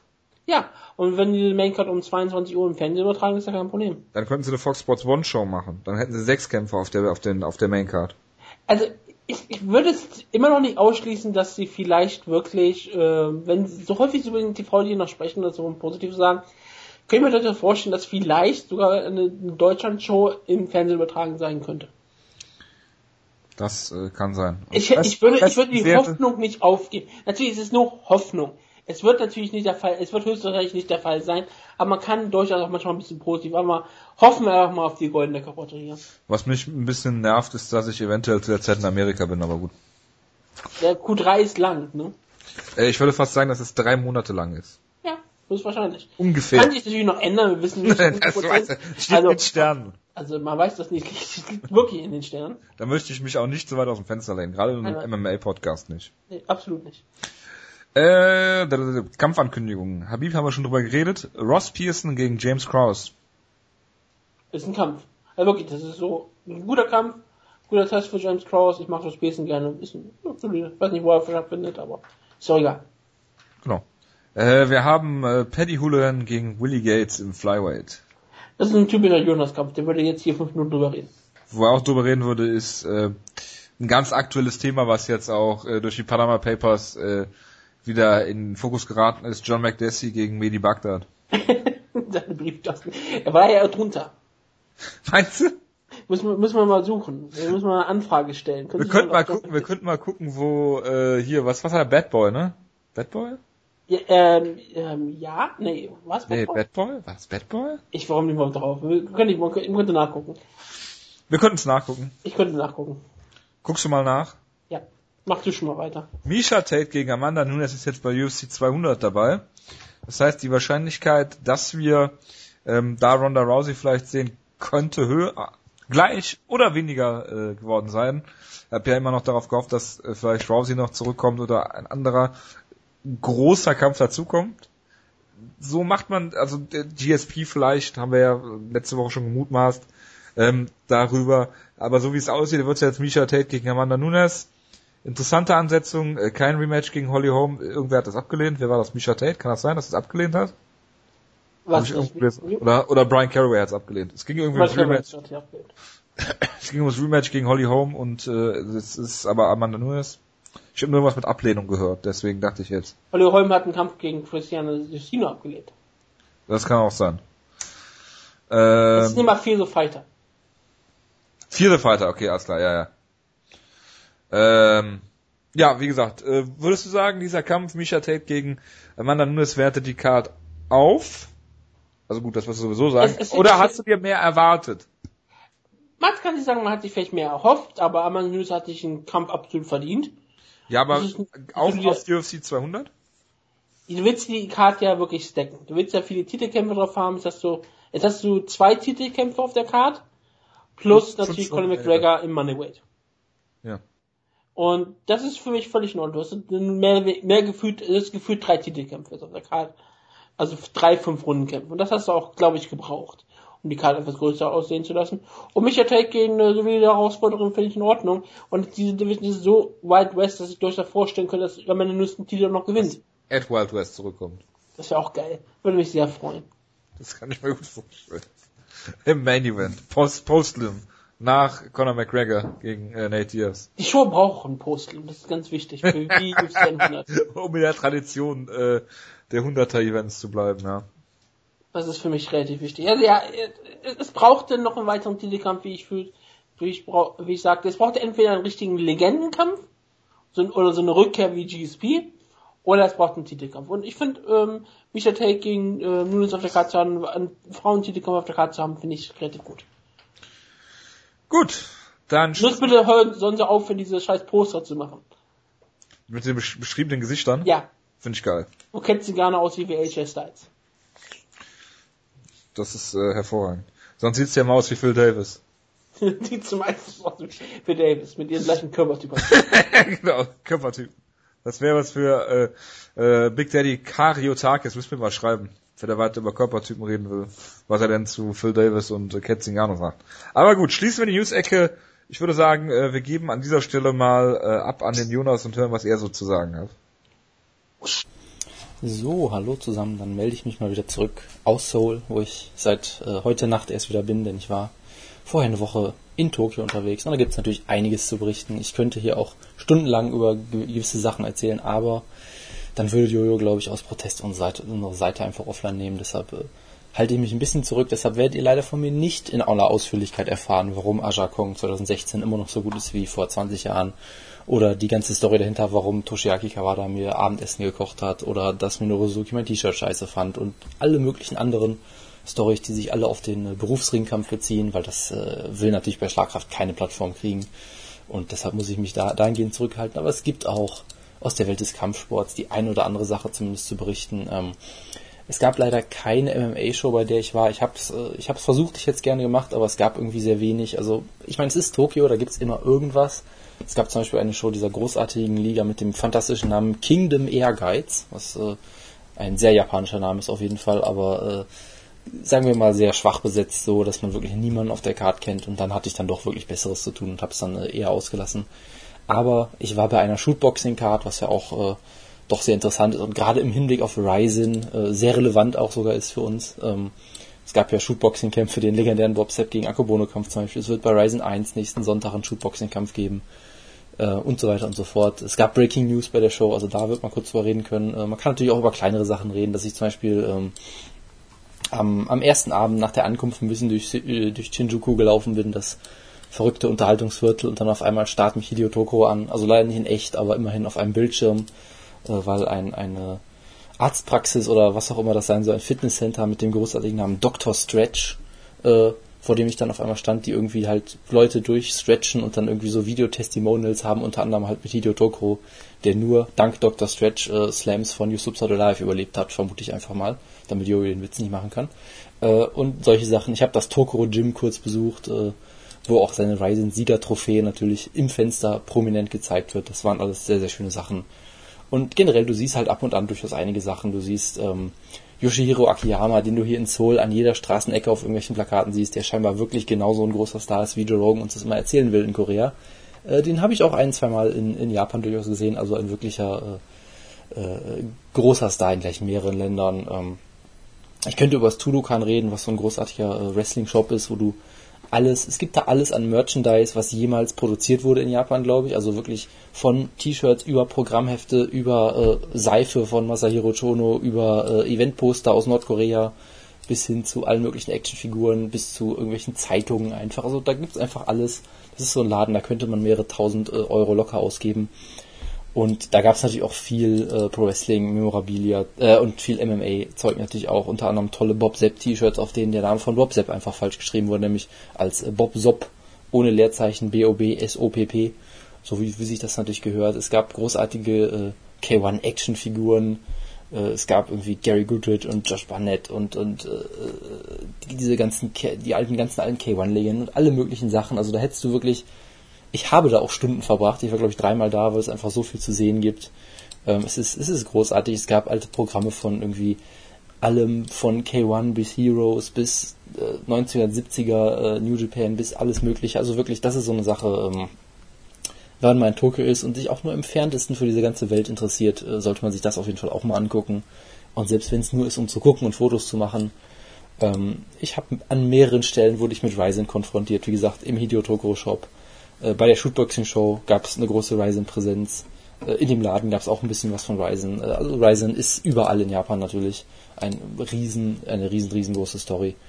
Ähm, und ja, also es waren halt einige lustige Sachen, aber jetzt nichts, nichts wahnsinnig Großes, was das MMA angeht. Von daher sollte ich vielleicht einfach zu Shootboxing kommen, weil das war wirklich eine, eine sehr interessante Show und äh, Shootboxing äh, kennt man ja vielleicht. Es ist im Prinzip Kickboxen mit Würfen und Standing Submissions, was auch eine sehr interessante Regeländerung ist, weil dadurch kriegen die Kämpfe durchaus eine andere Dynamik unter, unter Umständen. Also hier bei der Show war es alles dann doch relativ Kickboxing-lastig.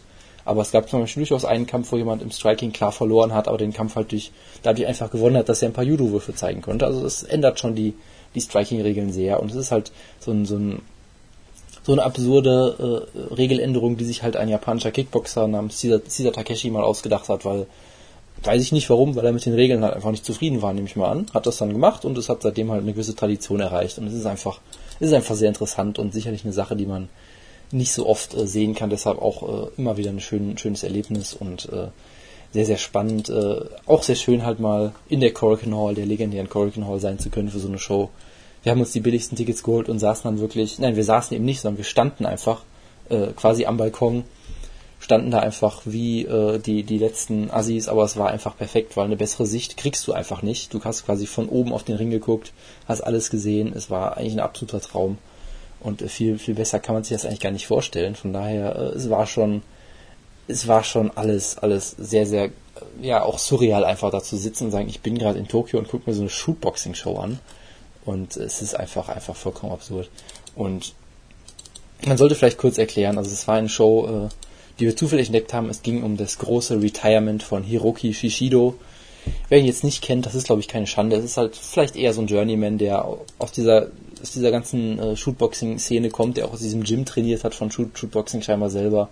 Ähm, und vielleicht eher so, ein, so, vielleicht so eine Art Journeyman war. Er war ein, ein, paar Mal irgendwie im Finale oder einmal im Finale von diesem großen Shootboxing-Turnier, was die immer haben ähm, hat gekämpft seit 1900, ich glaube 1993, hat irgendwie 80 Kämpfe oder sowas. Also jemand, der sicherlich sehr weit äh, ge gereist ist, äh, Verzeihung, 1998, ähm, sehr viel erlebt hat, aber jetzt nie so ganz auf der Spitze war, aber halt sicherlich dadurch jemand, der den, den ganzen Shootboxing-Fans sehr ans Herz gewachsen ist. Deshalb hat er halt hier seinen großen Retirement-Kampf gekriegt und es war, es war auf jeden Fall ein sehr spannendes Erlebnis, weil es halt nochmal so eine ganz andere Welt war. Auch diese, japanischen Kampfsportfans eigentlich sehr, sehr, sehr angenehm, weil du musst, es muss halt nicht immer riesen Lärm gemacht werden, wenn halt mal nichts passiert, aber wenn dann eben was Wichtiges passiert, sind sie komplett in der Action drin und gehen komplett ab.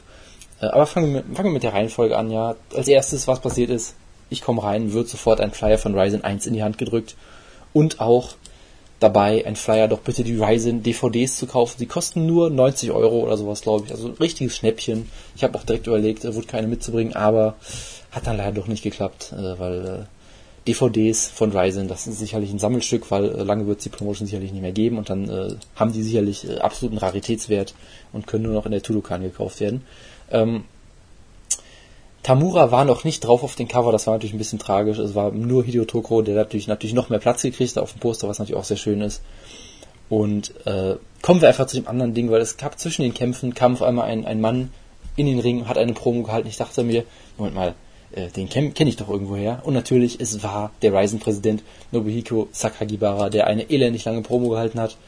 Leider nicht auf Englisch wie damals bei Bellator. Deshalb habe ich natürlich auch kein Wort verstanden, aber ich habe scheinbar richtig äh, äh, geschlossen, weil er kam mit einer jungen Dame in den Ring äh, ich hatte es so verstanden, dass sie aus dem Shootboxing-Gym ist, aber das kann auch sein, dass es nicht stimmt.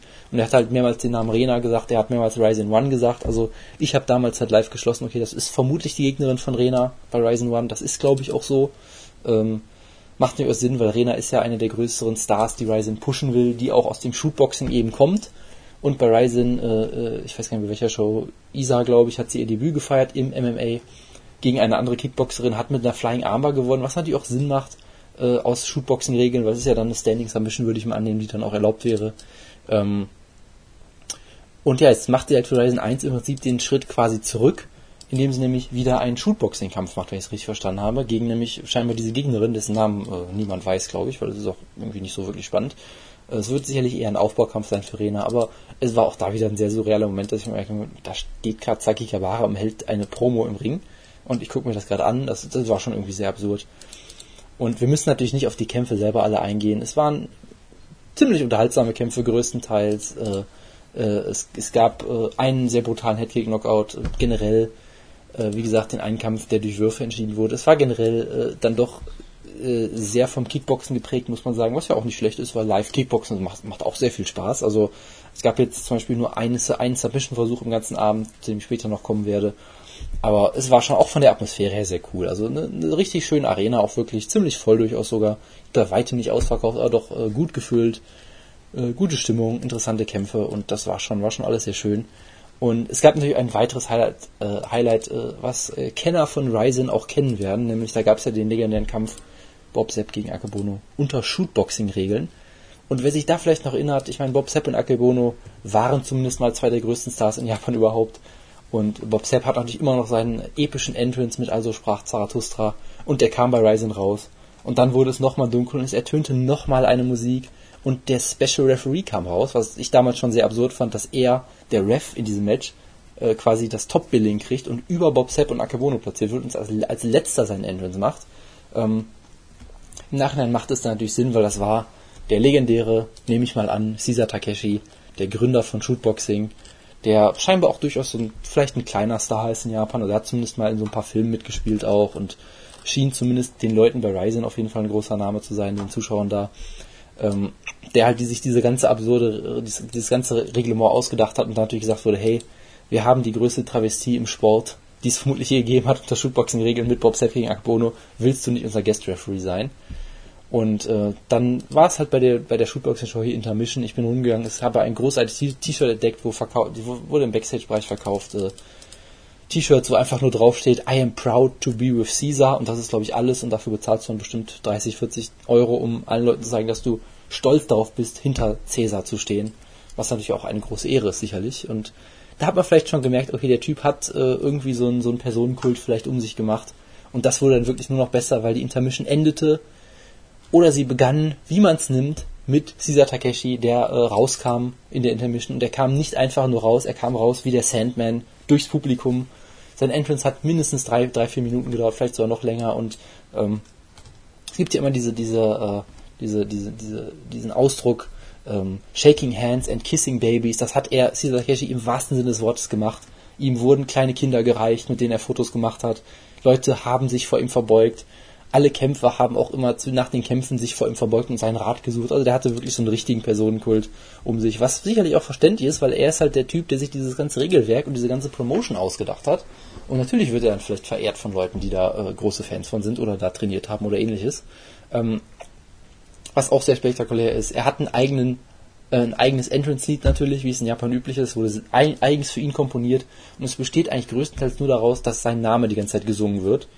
Ähm, man kann sich das auf YouTube auch gut angucken. Es gibt den Entrance von Ryzen da online. Es ist wirklich ein absolut traumhaftes Lied, ist ein massiver Ohrwurm, ich kann euch nur warnen. Äh, und alles sorgte dafür, dass ich, dass ich mir dachte, okay, das ist ein wirklich großer Moment, den wir erleben. Caesar Takeshi geht in seinem schönen geschmirgelten Anzug, geht er in den Ring, hält eine ungefähr 20 Minuten lange Promo, die, äh, wie, also je nachdem war es dann vielleicht die längste Intermission aller Zeiten, wenn man die, die Promo noch dazu zählt. Es war unfassbar, was er da gelabert hat. Natürlich kein Wort verstanden, aber der Typ war ein wirklicher Superstar und wirklicher Personenkult und hat mich wirklich nachhaltig beeindruckt, dieser Typ. Das war wirklich ein echtes Erlebnis.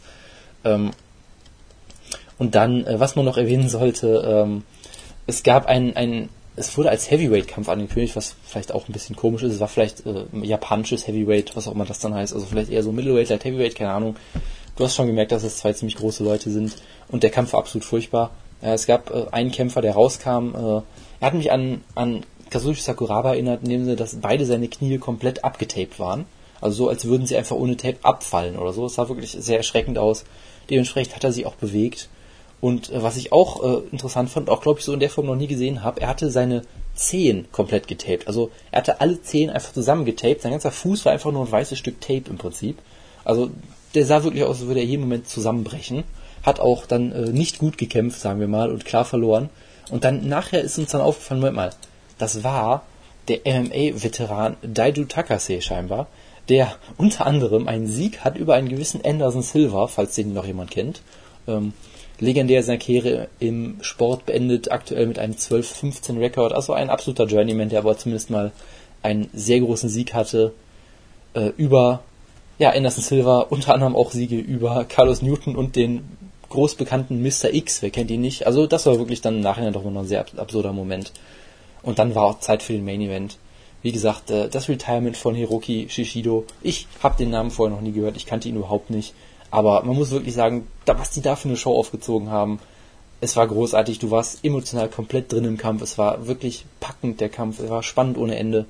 Ähm, hat gekämpft gegen einen Thai-Boxer und es ging halt wirklich, also es ging wirklich gut los, er hat die erste Runde vermutlich gewonnen und danach hast du halt gemerkt, okay, er ist physisch vielleicht nicht mehr auf der Höhe mit seinen 38 Jahren und wird von dem Thai-Boxer ziemlich dominiert, dann äh, einfach durch die Gegend geschubst und so weiter.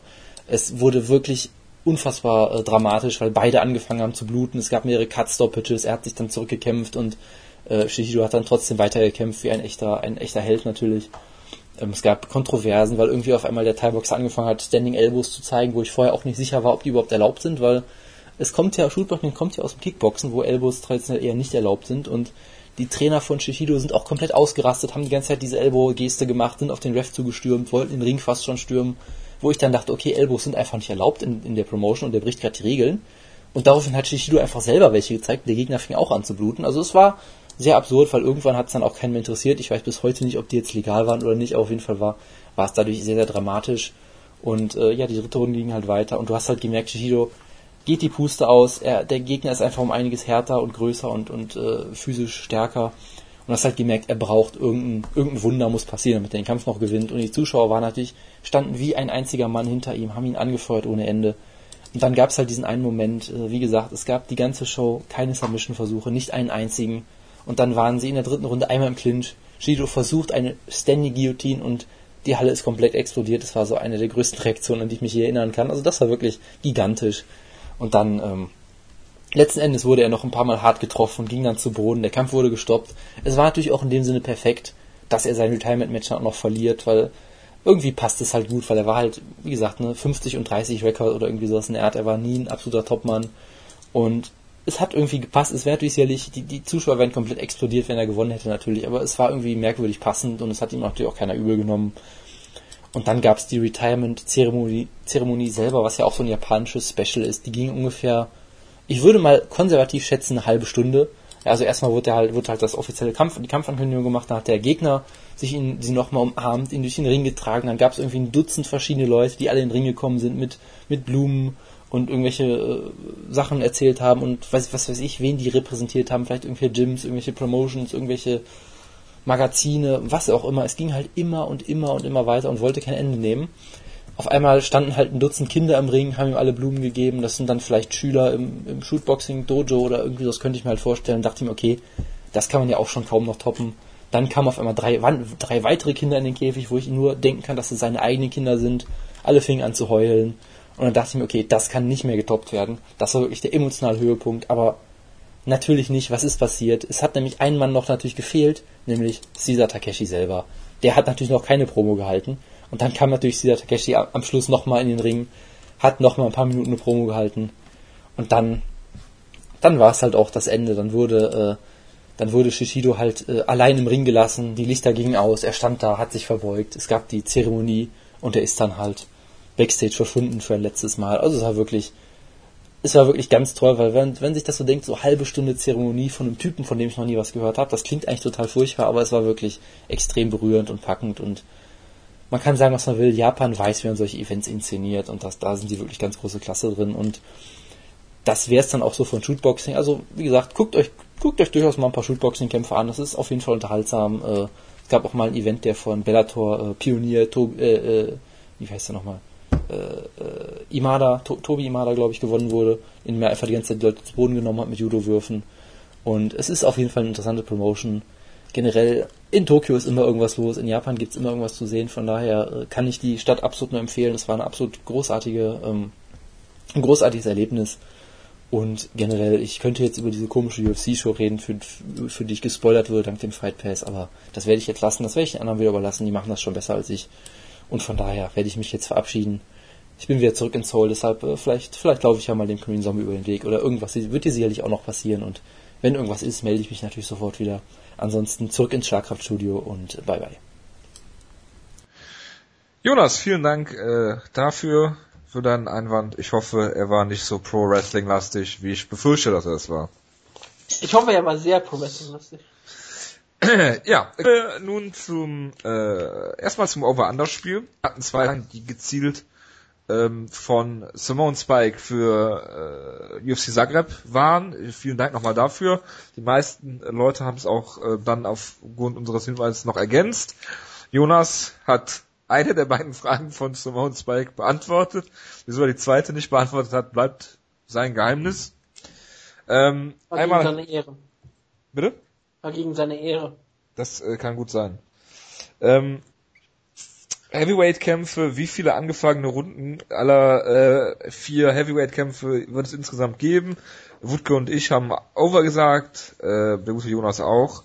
Es waren insgesamt elf. Klar, wenn der Main Event zur Decision geht, sind schon mal fünf Runden.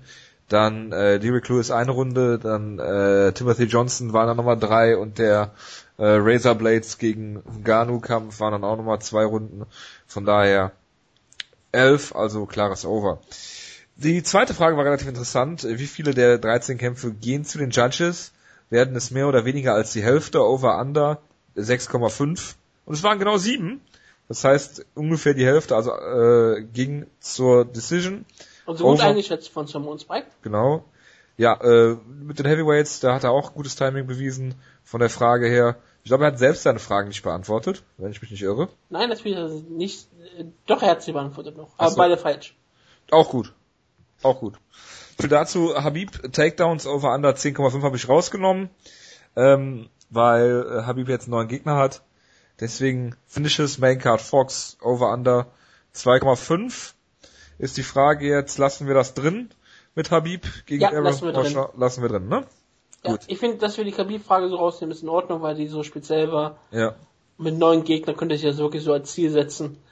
Das ist ein bisschen unfair und die anderen beiden Fragen sind völlig in Ordnung noch. John Jones, äh, wie gesagt, äh, kommt in zwei Wochen. Gut, bevor wir den Serientäter machen, wir müssen noch Geburtstag gratulieren. Wir Natürlich. gratulieren natürlich dem Manic Hispanic Eddie Sanchez, UFC Heavyweight. UFC Heavyweight. Legende.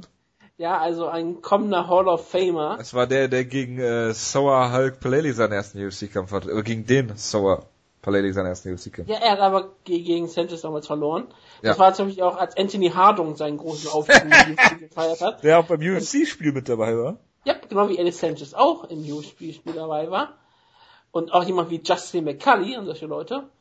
Der ja bei Bellator noch vor einiger Zeit mit Stephen Bonner einen großen Auftritt hatte. großartig gemacht hat, ich weiß. Also ja, ähm, das gibt's noch zu erwähnen.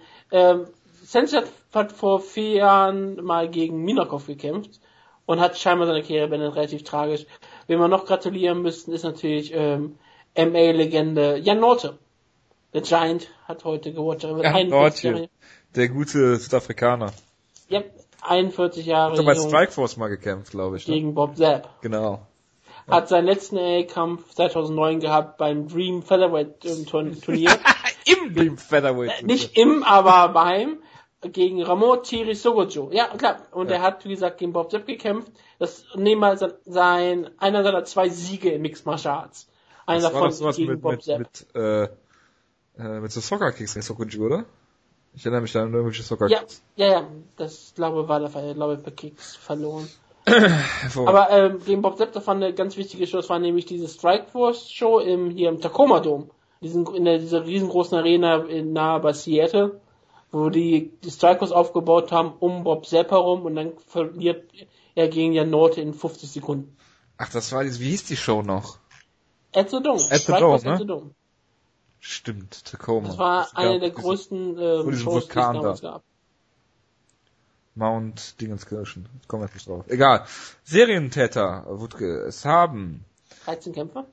Genau, ich wollte nur sagen, dass äh, Diaz 209, äh, Simone Spike, so viel Zeit muss sein, klar. ähm, Mark Webber und Jickle oder JKL äh, richtig getippt haben. Und äh, ja, Mark Webber hat jetzt eine Serie, seine zweite Serie schon, die er aufbaut, ist jetzt ähm, ja mit seinem äh, zwei äh, hat jetzt zwei Siege in Folge, hatte vorher schon drei Siege. Wenn er ähm, auf Nate Diaz getippt hätte, dann wäre er fast schon uneinholbar vorne, glaube ich. Dann hat er nämlich äh, jetzt äh, sechs Kämpfe in Folge, richtig? Äh, was letztes Jahr immer noch nicht zum Sieg gereicht hätte. Aber ja, warten wir mal ab. Es war sehr, sehr äh, markant dieses Jahr, wie viele Leute daneben liegen. Das ist sehr, sehr markant. Das auch. Gut. Es ist schon sehr beeindruckend. Ja, ich färbe gerade ein bisschen ein. Ich mach gleich, ich mach gleich Aber ich weiter. wollte gerade einfärben. Also ich hab, dann kannst du mich in der Mitte treffen, ist alles ganz gut. Ach, das ist so toll. Gut, Äh, ich lose so lange sag einfach mal Stopp. Jetzt habe ich, jetzt habe ich Pergas gelb gemacht, auch gut. Ähm, stopp. Es ist Nummer 5 der politischen Sichtweise, sagt, es ist ein früher Kampf. Es ist John Dodson gegen Ja. Manny Gambirian. Das ist ein guter Kampf dafür. Das ist ein guter Kampf, der eindeutig bei John Dodson sein wird. Deshalb wird den Manny Comeback. gewinnen. Ja? Bitte? Das heißt Bantamweight Comeback von John Dodson, ne? Oder hat er schon einen Bantamweight wieder gehabt? Ja, nee, Nee, hat er nicht. das ist es ist Bantamweight Comeback.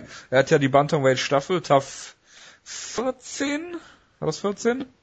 Äh, ja, 14. Genau, hat er gewonnen. Äh, gegen TJ Dillashaw brutal damals. ausgenockt. Da könnte man natürlich einen Rückkampf aufbauen. Er hat auch damals im Turnier deinen Lieblingskämpfer John Prince Albert besiegt. Mein Abstiegskämpfer, Er der, hat Brute Johnny Bedford besiegt. ja, brutal, Johnny Bedford. Ja, ja, Wutke, mit deiner Einschätzung kurz zu dem Kampf, dann mache ich alles rot.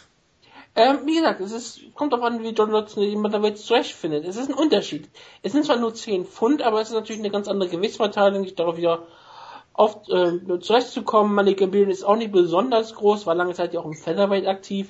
Hat ja sogar die Lightweight-Staffel mitgemacht damals und hat damals gegen Nate Diaz äh, richtig gut ausgesehen in, dem- in dem Ja. Finale. Ich hat sich dann die Schulter verletzt. Habe ich live gesehen in Amerika damals. Ich habe ich hab die Show live gesehen, aber nicht in Amerika. Ähm, also Manny Gambirian war dann auch bei WC, ein, ein Veteran, Armenier, unangenehmer, unangenehmer Gegner, bestimmt auch unangenehmer, unangenehmer Typ. Äh, Dodson, Vermutlich, ja. Dodson bekannt dafür, dass er sehr unfassbar schnell ist, ich meine sogar schneller als Johnson zu, in den meisten Fällen. Sehr, sehr starke Knockout-Power, ähm, ein unangenehmer Gegner vorm Herrn.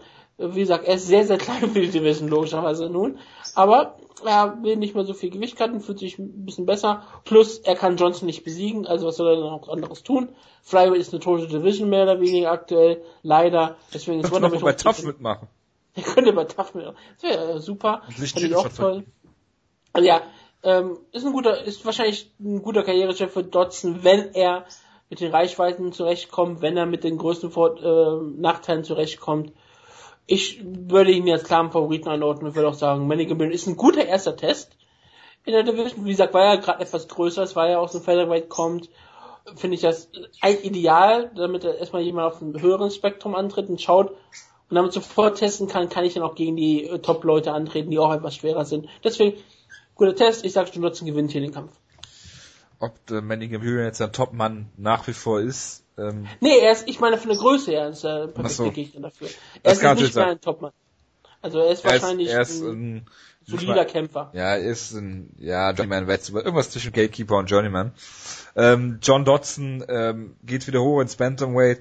Er hatte eigentlich nie Probleme mit der Größe, wie man Tough jetzt einordnen äh, will, mag, weiß ich nicht. Er wird über die Geschwindigkeit kommen. Ich glaube nicht, dass er schneller als Mighty Mouse ist, nach wie vor nicht. Er hat natürlich dieses, diese komische Kombination aus Geschwindigkeit und Power, die er da dadurch mitbringt. So Das Mighty wird, Mouse. das wird ihm halt auch äh, im, im äh, Bantamweight zugutekommen. Er muss dann sehen, dass er, dass er über die Geschwindigkeit ähm, da einiges gut macht. Äh, wird interessant sein, äh, wie John Dodson ähm, da gegen Manny Gambirian aussieht. Alles andere als ein klarer Sieg von ihm würde mich eigentlich sehr wundern. Und ich trage bei mir jetzt auch selbst noch Dodson ein, so. Und äh, somit haben wir einen schönen Serientäterkampf, wie ich finde, weil es würde mich auch nicht, es würde mich schon wundern, wenn Manny Gambirian gewinnt, aber ich habe hier schon ganz andere äh, Dinger gesehen beim Serientäter, gerade weil ich von äh, 2, 6, 8, 9 Kämpfen zwei richtig habe. Äh, von daher, ja, warten wir mal ab, was noch passiert. Ist ja nicht so, dass es mir besser geht. Ich habe drei Kämpfe bisher richtig. Das ist, stehen wir in sehr gut, sind wir in sehr guter Gesellschaft. es geht nur um Mark Webber gut, ne? wie gesagt. Ja, weil der immer auf Außenseiter tippt. Das ist, das ist richtig. Das ist wahrscheinlich der MMA-Penis. Der MA-Penis ist es jemand anderes, weil MA-Penis macht bei Over-Under-Spiel mit und da macht Mark Webber auch mit. Ja, das heißt ja nichts. Mark Webber macht, äh, MA-Penis macht ja auch hier mit, wie ich gerade sehe. Das ist sehr gut. Hat, Äh. hat, hat, hat, ist 4 und 1. Sehr gut. Ähm, Glover Teixeira, den du nachher wieder Glover Texera nennen wirst, ist jetzt aufgerückt in den Main Event gegen Rashad Evans. Ähm, ein Kampf, der auch wieder richtungsweisend ist, wie jeder Kampf, den wir heute besprechen, habe ich so ein bisschen den Eindruck. Ähm, ja, Rashad äh, ist, äh, ja, also ich kann ihn überhaupt nicht mehr einschätzen. Äh, er hat gegen Ryan Bader gekämpft, letztes Jahr davor zwei Jahre Pause gehabt, 2013 noch drei furchtbare Kämpfe gehabt. Ich meine, klar, Chelson hat er gut äh, besiegt mit einem schnellen Takedown und Ground Pound. Äh, Dan Henderson war ein furchtbare, furchtbarer Kampf, wo nichts passiert ist. Antonio, äh, äh also Antonio Ruggerio Noguera hat er besiegt, das ist ein furchtbarer Kampf. Ähm, von daher, die Frage ist, kann Rashad Evans jetzt mit diesem Sieg oben nochmal angreifen und dann greift er direkt oben an, wenn er Glover Teixeira besiegt. Ähm, allerdings weiß ich nicht, wie sein Gesundheitszustand ist. Er hat immer wieder Probleme mit Knien gehabt. Er kommt auch über die Geschwindigkeit. Dieses, äh, er war einer der mit perfektesten Kämpfer eigentlich, äh, die du haben konntest im, im MMA von seinem, von seinem, von seinem Kampfstil her mit diesen, mit diesem schnellen äh, Schlägen, Jabs, die er immer gezeigt hat äh, und dadurch immer wunderbar seine Takedowns vorbereitet hat. Es gab zu der Zeit, damals vor einigen Jahren, kaum jemand, der das so gut beherrscht hat wie, wie Rashad Evans, die Disziplinen so miteinander verflochten hat. Ähm, hat viele Siege gehabt, ist dann nur von Machida gestoppt worden, brutal. Aber ähm, dann gab es diese, diese Kämpfe gegen ihr, äh, Rampage Jacks, Black on Black Crime, da war noch, äh, war, war ein bisschen Nap hinter ihm. Tito mit einem wunderschönen ähm, Knie zum Körper am Boden besiegt, dann äh, Main Event äh, auf einer der ersten Fox Shows äh, gegen gegen Phil Davis einen relativ langweiligen Kampf damals äh, gewonnen und dann ja ging es halt so ein bisschen abwärts mit ihm. Klar, John Jones, die hätte dann verloren. Ähm, die nächsten Kämpfe, wie gesagt, gerade schon besprochen. Jetzt kämpft er gegen Glover Teixeira, der wobei eigentlich sollte der Kampf ja gegen, äh, gegen jemand anders sein, glaube ich. Ne? Er sollte gegen Shogun. Sollte gegen Shogun sein, genau. Und äh, Shogun hat sich jetzt Deshalb kämpft er gegen Glauber Teixeira und das ist seine Chance, vielleicht diese Short-Notice-Geschichte noch zu nutzen. Ähm, Glauber Teixeira hat jetzt zwei Siege in Folge gegen OSP, gegen Patrick Cummins. Er ist einer, der, der ganz oben im, im Light Heavyweight, ich sag mal, mitschwimmt. Wer jetzt, wer jetzt untertrieben natürlich, er ist einer, er ist ein ganz gefährlicher Mann. Er hat gute... Zählt ihn noch zur Elite, schon zur Elite oder ist er drunter? Ich weiß, was Elite? Ja, ähm, John Jones, Daniel Cormier, Anthony Rumble Johnson, Alexander Gustafsson. Zählst du ihn mit dazu in der Aufzählung oder ist er nicht in der Aufzählung? Also ich denke, DC schwebt auf einem eigenen Level, dann drüber nochmal John Jones und darunter in dieser Kategorie, wo du schon gesagt hast, Rumble Johnson, äh, Gustafsson, Teixeira, die können interessante Kämpfe haben. Also ich glaube Teixeira gegen einen von den beiden wäre also auf jeden Fall ein Superkampf. Ja, auf jeden Fall. Auf jeden Fall. Ähm, weil alles andere darunter, diese OSP-Geschichte, Patrick Cummins, das besiegt er alles. Sogar Ryan Bader ja mal besiegt. Äh, Ryan Bader ist kurz, das Tor der Light Heavyweight Division. Ja, wo er ähm, fast ausgenockt worden wäre. Und da sehe ich ihn eigentlich klar noch drüber. Äh, er hat Probleme im defensiven Ringen ähm, gehabt gegen die Top-Leute. Das ist so vielleicht die einzige Schwäche, die er hat. Er hat gute Hände, gutes Striking, äh, schlägt hart zu. Er ist ein offensiv sehr guter Grappler. Das heißt, wenn er dich zu Boden kriegt, dann sieht es auch schlecht aus für dich. Und äh, von daher bringt der ein Skillset mit, wo ich interessant, was eigentlich interessant würde, könnte gegen Rashad Evans. Ich weiß jetzt nicht, ob sie es noch hochgesetzt haben auf ähm, fünf Runden. Ich würde hoffen, dass es nicht so ist, weil wenn der Kampf länger als drei Runden geht, möchte ich nicht noch vier und fünf sehen. Ähm, weil ich äh, es hat das Potenzial, ein guter Kampf zu werden, auf jeden Fall. Fünf Runden wenn, ach du Scheiße. Äh, es hat das Potenzial, ein guter Kampf zu werden, wenn beide äh, zu alter Stärke zurückfinden. Ich meine, Glover ist da äh, nicht so das Fragezeichen wie Rashad. Ähm, Glover hat den Kampf Short Notice ange angenommen, hat keinen anderen Gegner gehabt vorher, will aber immer kämpfen. Ähm, und Rashad ist unangenehm, wenn er, wenn er wieder in seinen Rhythmus kommt und er ist jemand, der, der lebt von seinem Rhythmus. Äh, wenn er da nicht reinkommt und der Kampf so ein bisschen hässlich gemacht wird, ähm, wie von wie von Dan Henderson oder Little Knox, sieht er halt schlecht aus. Ähm, Ryan Bader, klar. Äh, noch so ein Beispiel. Ähm, ich hoffe, dass der Kampf im Stehen geführt wird. Ähm, Takedowns wären logischerweise auch interessant. Ich, ich, kann mir nicht vorstellen, dass einer von beiden den Takedown holt. Äh, Rashad, glaube ich, scheitert sehr an den Knien und ähm, Glover wird den Takedown vermutlich nicht schaffen gegen Rashad, falls er überhaupt wird. Weiß ich nicht. Bei ähm, Glover würde ich den, den Kraftvorteil äh, geben, vielleicht auch sogar den Konditionsvorteil. Bei Rashad ist es ja immer so ein Fragezeichen gewesen, schon an seiner Hochzeit. Ähm, gegen Thiago Silva zum Beispiel letzte Runde. Äh, von daher, ähm, wenn ich mich entscheiden müsste, würde ich für Glover Teixeira hier ähm, K.O. dritte Runde vielleicht sein. Rashad ist natürlich immer noch hart neben. Ihn auszunocken wird nicht sein. Äh, Glover hat das das Boxen dafür, um das zu schaffen, auf jeden Fall die Power. Und bei Rashad sind einfach so viele Fragezeichen. Wenn ich von Prime Rashad ausgehen würde, was ich im Moment nicht kann, würde ich Rashad den Vorteil geben, äh, so aufgrund der letzten Leistungen und das, was ich weiß von beiden, würde ich hier Glover Teixeira ähm, entweder eine Decision gewinnen lassen oder halt ein K.O. in der dritten, dritten Runde vielleicht, dritte, vierte Runde. Rashad Evans ist gerade mal einen Monat älter als Glover Teixeira. Das ist auch schon wieder eine irre Sache, wenn man so, so über nachdenkt, gerade wenn man so sieht und sagt, bei Evans geht die Karriere langsam zum Ende hin. Vielleicht können viele Leute sagen, er hätte die Karriere längst beenden sollen. Gerade weil er ja sehr viel auch bei Fox und sowas mitmacht und da sehr häufig jemand ist, der im Panel sitzt und da gerne ähm, gut promotet wird und da auch einen guten Job macht. Während Texera, bei dem redet man auch davon, dass er noch ein, immer noch ein Run of Title möglich drin ist, ne? Dass er immer noch einer dieser Kämpfer ist, der zu der Elite gehört, wie wir gerade auch, er gehört zu dich, für dich in die Aufzählung rein, für mich auch er ist halt wirklich das Bindeglied, er ist halt der letzte Kämpfer und dann kommt das Torine Bader und dann kommt der ganze Rest. Und es geht auch wirklich darum für ihn, da seinen Platz zu zementieren. Rashad Evans war früher einer der, dieser Kämpfer, er war auf jeden Fall einer der besten Kämpfer in der Light Heavyweight Division, bis er im hohen Bogen aus der Division rausgeworfen wurde. Es war, es wurde eigentlich gemacht von Little Knock, einen der besten Kämpfer aller Zeiten da, dafür wurde er komplett disgraced. Da hilft dann auch nicht, dass er den Henderson und Shay Sun besiegt. Ähm, das ist dann einfach nichts mehr Besonderes, auch wenn er natürlich Shay Sun absolut dominiert hat. Das war eigentlich ein Kampf, wo man danach sagte, okay, ist wahrscheinlich Evans wieder zurück. Und dann war er wieder zwei Jahre verletzt. Und dann kam er gegen Ryan Bader zurück und Ryan Bader hat ganz klar gezeigt, dass es jetzt, jetzt eine ganz andere Ära ist und dass Leute gegen Ryan Bader einfach besser als Rashad Evans sind.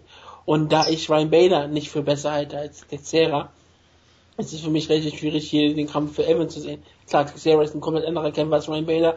Ryan Bader ist ein Ringer, der wirklich viel mehr aggressiv ringt und viel mehr das richtig klassische Boxen hat. Lava Texera ist ein gefährlicher Kämpfer. In jeder Hinsicht besserer Kämpfer, hat ja auch gesagt Bader besiegt. Aber ich will auch ganz klar sagen, Texera ist der bessere Kämpfer in jederlei Hinsicht und Rashad Evans im, im Prime, in der Prime ist er ein absoluter Topkämpfer gewesen. Er ist seit längerem wirklich trotzdem auf dem absteigenden Ast, deswegen tue ich mich schwer, genau wie du, irgendwie hier zu sagen, dass Evans wirklich eine große Chance hat. Er hat immer eine Chance, er hat immer wieder seine Puncher-Chance, er ist auch immer noch ein Kämpfer, kommt er in seinen Rhythmus, ist er ein gefährlicher Kämpfer, auch nicht erwähnt. Sein Ring ist auch immer gut genug, dass er auch jemand wie Texera auch zu Boden nehmen kann. Ich erwarte es nur nicht. Ich, ich könnte auch versuchen, dass Texera hier mal aktiv vielleicht mal versucht, offensiv zu ringen. Es könnte auch relativ ähm, gefährlich werden. Beide sind, ähm, wie gesagt, Texera ist am Boden wahrscheinlich der ähm, bessere in der Offensive, aber ich sag mal so, ich glaube, Texera hier wird sich hier einfach einen soliden Kampf abliefern. Wird er Evans finishen? Ich weiß es nicht.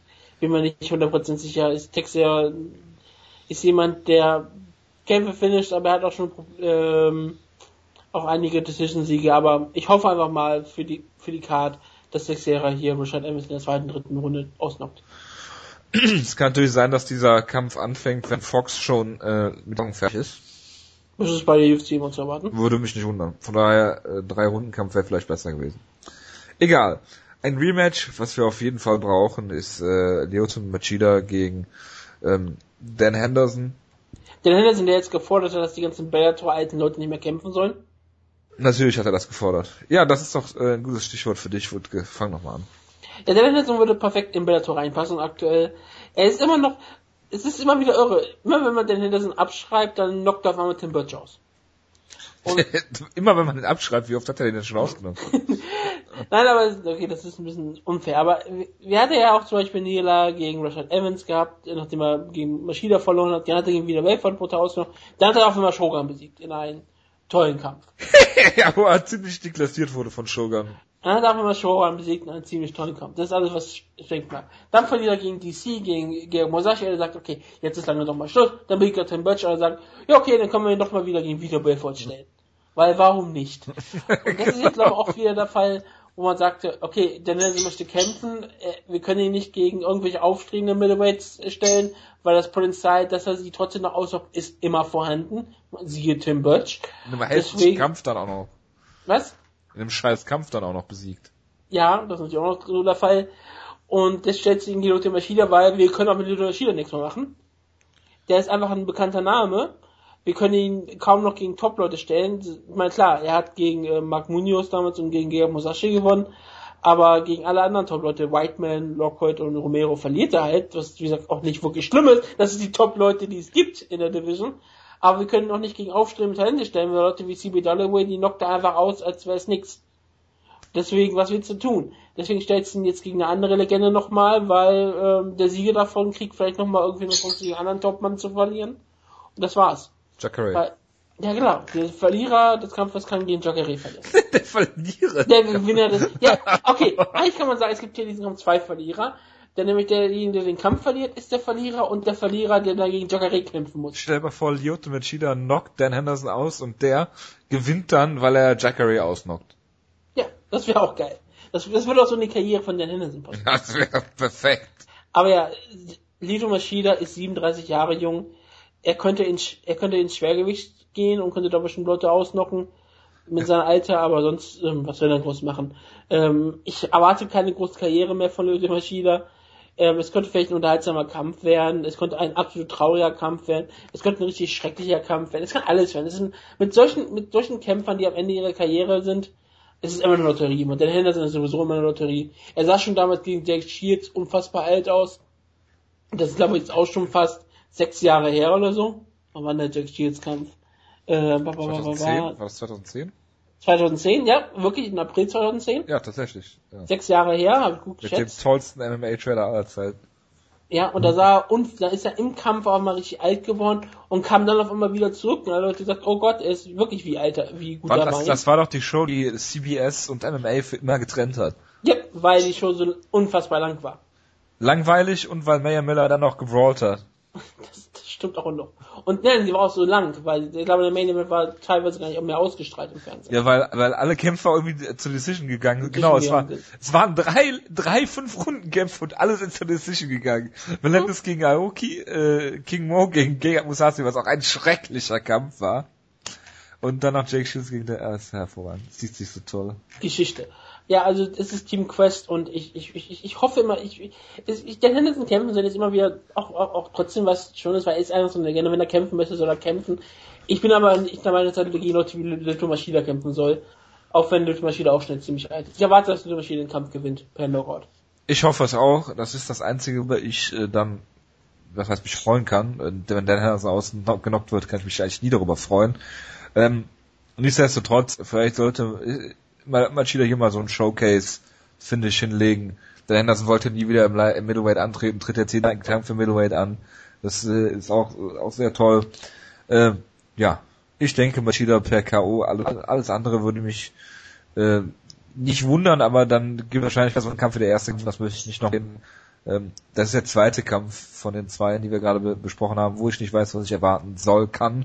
Können beide schrecklich werden, können beide toll werden, aber die Gefahr, dass Machida gegen den Henderson äh, eher langweilig wird, ist doch durchaus gegeben. Wenn Henderson sein Rechter nicht trifft, was ja der einzige Schlag, den er zeigt, und Machida nicht in seinen Rhythmus kommt und dann immer nur wegläuft, in Anführungsstrichen. Ähm, naja, warten wir mal ab. Apropos Showcase-Kampf. Ja, es ist ein Catchweight geworden, 160 wie ich hier gerade. Hier Habib Nurmagomedov gegen äh, Daryl Horcher, wo wir schon drüber gesprochen haben. Ähm, ich, fänd's nicht, ich fa- fand die Idee halt nicht schlecht, dass du Habib nochmal einen Aufbaukampf gibst. Äh, Tony Ferguson wäre schon eine ziemliche Ansage gewesen, auch wenn er den vielleicht besiegt hätte. Ähm, ist Short Notice, Daryl Horcher, von dem man nicht weiß, was man zu erwarten hat.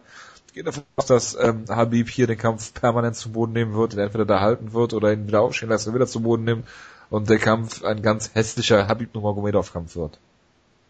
Den er entweder per K.O. Äh, TKO durch Punches gewinnt am Boden oder halt äh, eine Decision gewinnt mit einer Million Takedowns.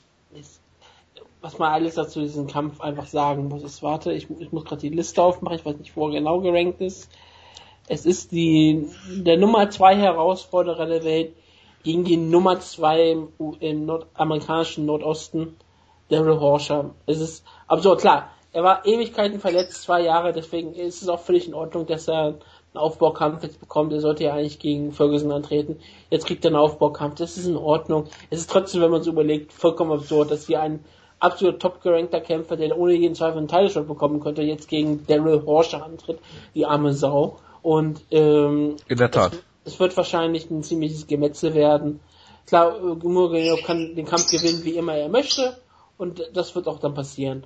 Horscher hat wie jeder Kämpfer bestimmt irgendwie eine kleine Chance, aber die ist so klein, dass wir nicht drüber reden möchten. Ich weiß von Horscher eigentlich nichts. Er trainiert bei Unrival Athletics, das ähm, werden wir sehen, ob er das wirklich der Fall bei ihm sein wird. Er findet Moneyweight statt, das finde ich auch sehr schön. Aber ja, Nurmagomedov gewinnt, wie immer er möchte. Sehr gut. Der einzige Kampf, von dem ich weiß, dass er gut werden wird, was ich hoffe, ist äh, Tisha Torres gegen Rose Gertrude Namajunas. Und ähm, ja, hat die UFC jetzt einen Hals auf Rose Namajunas, weil sie äh, Paige Van Zandt Hype Train hat entgleisen lassen oder nervt die UFC, dass sie es selbst falsch eingeschätzt hat? Ähm, ich glaube, sie haben so einen Hals auf sie, dass sie ihren Title Emulator hier geben. Das ist schon ganz klar zu sehen. Wollen sie sie als nächste Paige Van Zandt aufbauen? Sie ist ähm, wieder die alte Paige Van Zandt geworden. Die sie vorher schon war. Fury Rose, wie ich sie ja schon, schon genannt habe. Sie äh, wird bestimmt von der UFC noch gehasst werden, dass sie sich die Haare abgeschnitten hat, denn das ist ja nicht mehr konventionell schön, das kann man ja kaum aufbauen. Das ist ja schrecklich, das geht ja nicht. Und aber sie hat natürlich eine der besten zehn Kämpferinnen der Welt äh, besiegt im Page von im letzten Kampf. Ich weiß nicht, ob das Dana White äh, meinte im Sinne von besten zehn Kämpferinnen der Welt nur bei den Frauen oder allgemein. Oder So sie ist eine der Van besten, sie ist eine der besten Zehnkämpferinnen der Welt. Ja, aber hat, hat das Frauen so machen ja eigentlich nur äh, sieben Kampf. Deswegen, deswegen ist sie vielleicht eine Ah. der besten Zehnkämpferinnen der Welt. das Hat man vielleicht Oh ja, missverstanden. das, das könnte natürlich äh, durchaus der Fall gewesen sein. Das, das Auf Englisch glaube ich Decathlon heißt, aber. Der Kanon, ja. Heißt es auch. Ja, äh, bitte, ja, die besten, äh, beste Zehnkämpferin, äh, äh, Zandt. Ja, und äh, Rosama Jonas hat da mit ihr den Boden aufgewischt in brutalster Form. Mit ihrem Blut hat sie mehr oder weniger den Boden aufgewischt. Das Blut, mit Blutwischen ist meistens keine gute Sache, der geht selten wieder raus. Aber das muss man ja Rosama Jonas nicht sagen. Ich weiß nicht, wie häu- häufig sie den Haushalt macht. Ich glaube, Pat Barry ist eher der Hausmann. ist der Hausmann auf jeden Fall. Ich glaube, das ist dann eher so der Fall. Namajunas muss das Geld nach Hause bringen. Tut sie hier dann wahrscheinlich auch. Tessia Torres, die hatten ja schon mal einen großartigen Kampf damals im Victor. Da waren sie beide noch total jung. Beide waren, beide waren 2 und 0 im professionellen Bereich und Tessia Torres hatte den Kampf damals gewonnen.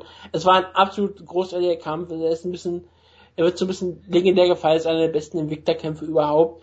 Kann man auch durchaus so sehen. Es war eine absolute Schlacht zwischen den beiden. Und jetzt sieht man, wie weit sie gekommen sind. Tisha Torres war dann als absolute Favoritin, als eine der absoluten Favoritinnen in, in die Tough-Staffel gegangen. Und sie hat da zweimal verloren, während Luz Namajunas sich da fast gewonnen hat, nur gegen Carlos Baza verloren hat. Seitdem ähm, hat, musste sich Namajunas wieder neu aufbauen. Sie hat ja diesen komischen Kampfrekord, wo ich immer wieder sage, ja. Jetzt hat, ist sie wenigstens nicht in der Gefahr, bei der Niederlage wieder eine 50% Kämpferin zu sein. Aber sie ist trotzdem nur 4 und 2. Das klingt absolut absurd. Aber sie hat Angela Hill klar besiegt und sie hat Paige Sand, wie gesagt, ähm, komplett neues Gesicht verpasst. Das ist schon beeindruckend gewesen. Wenn Tessia Torres auch so ein bisschen Problem hatte, sich neu einzufinden, weil Angela Magana es war, hat sie zwar auch klar besiegt, logisch, aber es war kein besonders beeindruckender Kampf. Angela Hill hat sie auch besiegt, klar, aber es war kein besonders beeindruckender Kampf. Und auch gegen Dr. Jones Leiberger hat sie klar besiegt, aber es war kein beeindruckender Kampf. Während ähm, Torres immer wieder gut aussieht und wirkt, als wäre sie eine absolute tolle Kämpferin, hat Namajunas beeindruckend gewonnen. Und wie gesagt, gegen Carlos Baza war es ja auch kein so schlimmer Kampf. Carlos Baza hat den Kampf mit einer nur trotzdem wieder gewonnen. Und Namajunas hat hier klar bewiesen, dass sie zu den Top-Kämpferinnen gehört. Und Torres ähm, gewinnt, aber sie überzeugt selten vollkommen. Und ich bin jetzt sehr gespannt, ob sie es nochmal schaffen kann mit Namajunas. Namajunas so wie sie im Page Van Kampf aussah. Und ich halte immer noch große Stücke an Page Van Ich sage immer, dass sie eine sehr gute Kämpferin ist. Ähm, wie sie mit ihr den Boden aufgewischt hat, das fand ich so beeindruckend, dass ich nicht glaube, dass sie von Torres hier gestoppt wird. Ich teile Tornado, wunderbare Kämpferin, aber ich tippe auf Fury Rose hier. Rose Namajunas gewinnt. Ich glaube nicht, dass die Torres finisht. Ich, das ist, Torres ist sehr hart im Nehmen, aber es wird ein sehr, sehr hart geführter Kampf werden. Namajunas gewinnt eine Decision auch relativ deutlich und es wird, es wird Blut fließen. Sehr gut, das kann Pat Barry dann ja aufwischen. Ja. Ich äh, werde zu diesem Kampf In so einem. Made-Outfit. Genau. Werde ähm, über den nächsten Kampf sprechen. Das ist der äh, Main Event der Prelims. Das ist ein Kampf, äh, wie Jonas ihn nicht besser hätte booken können.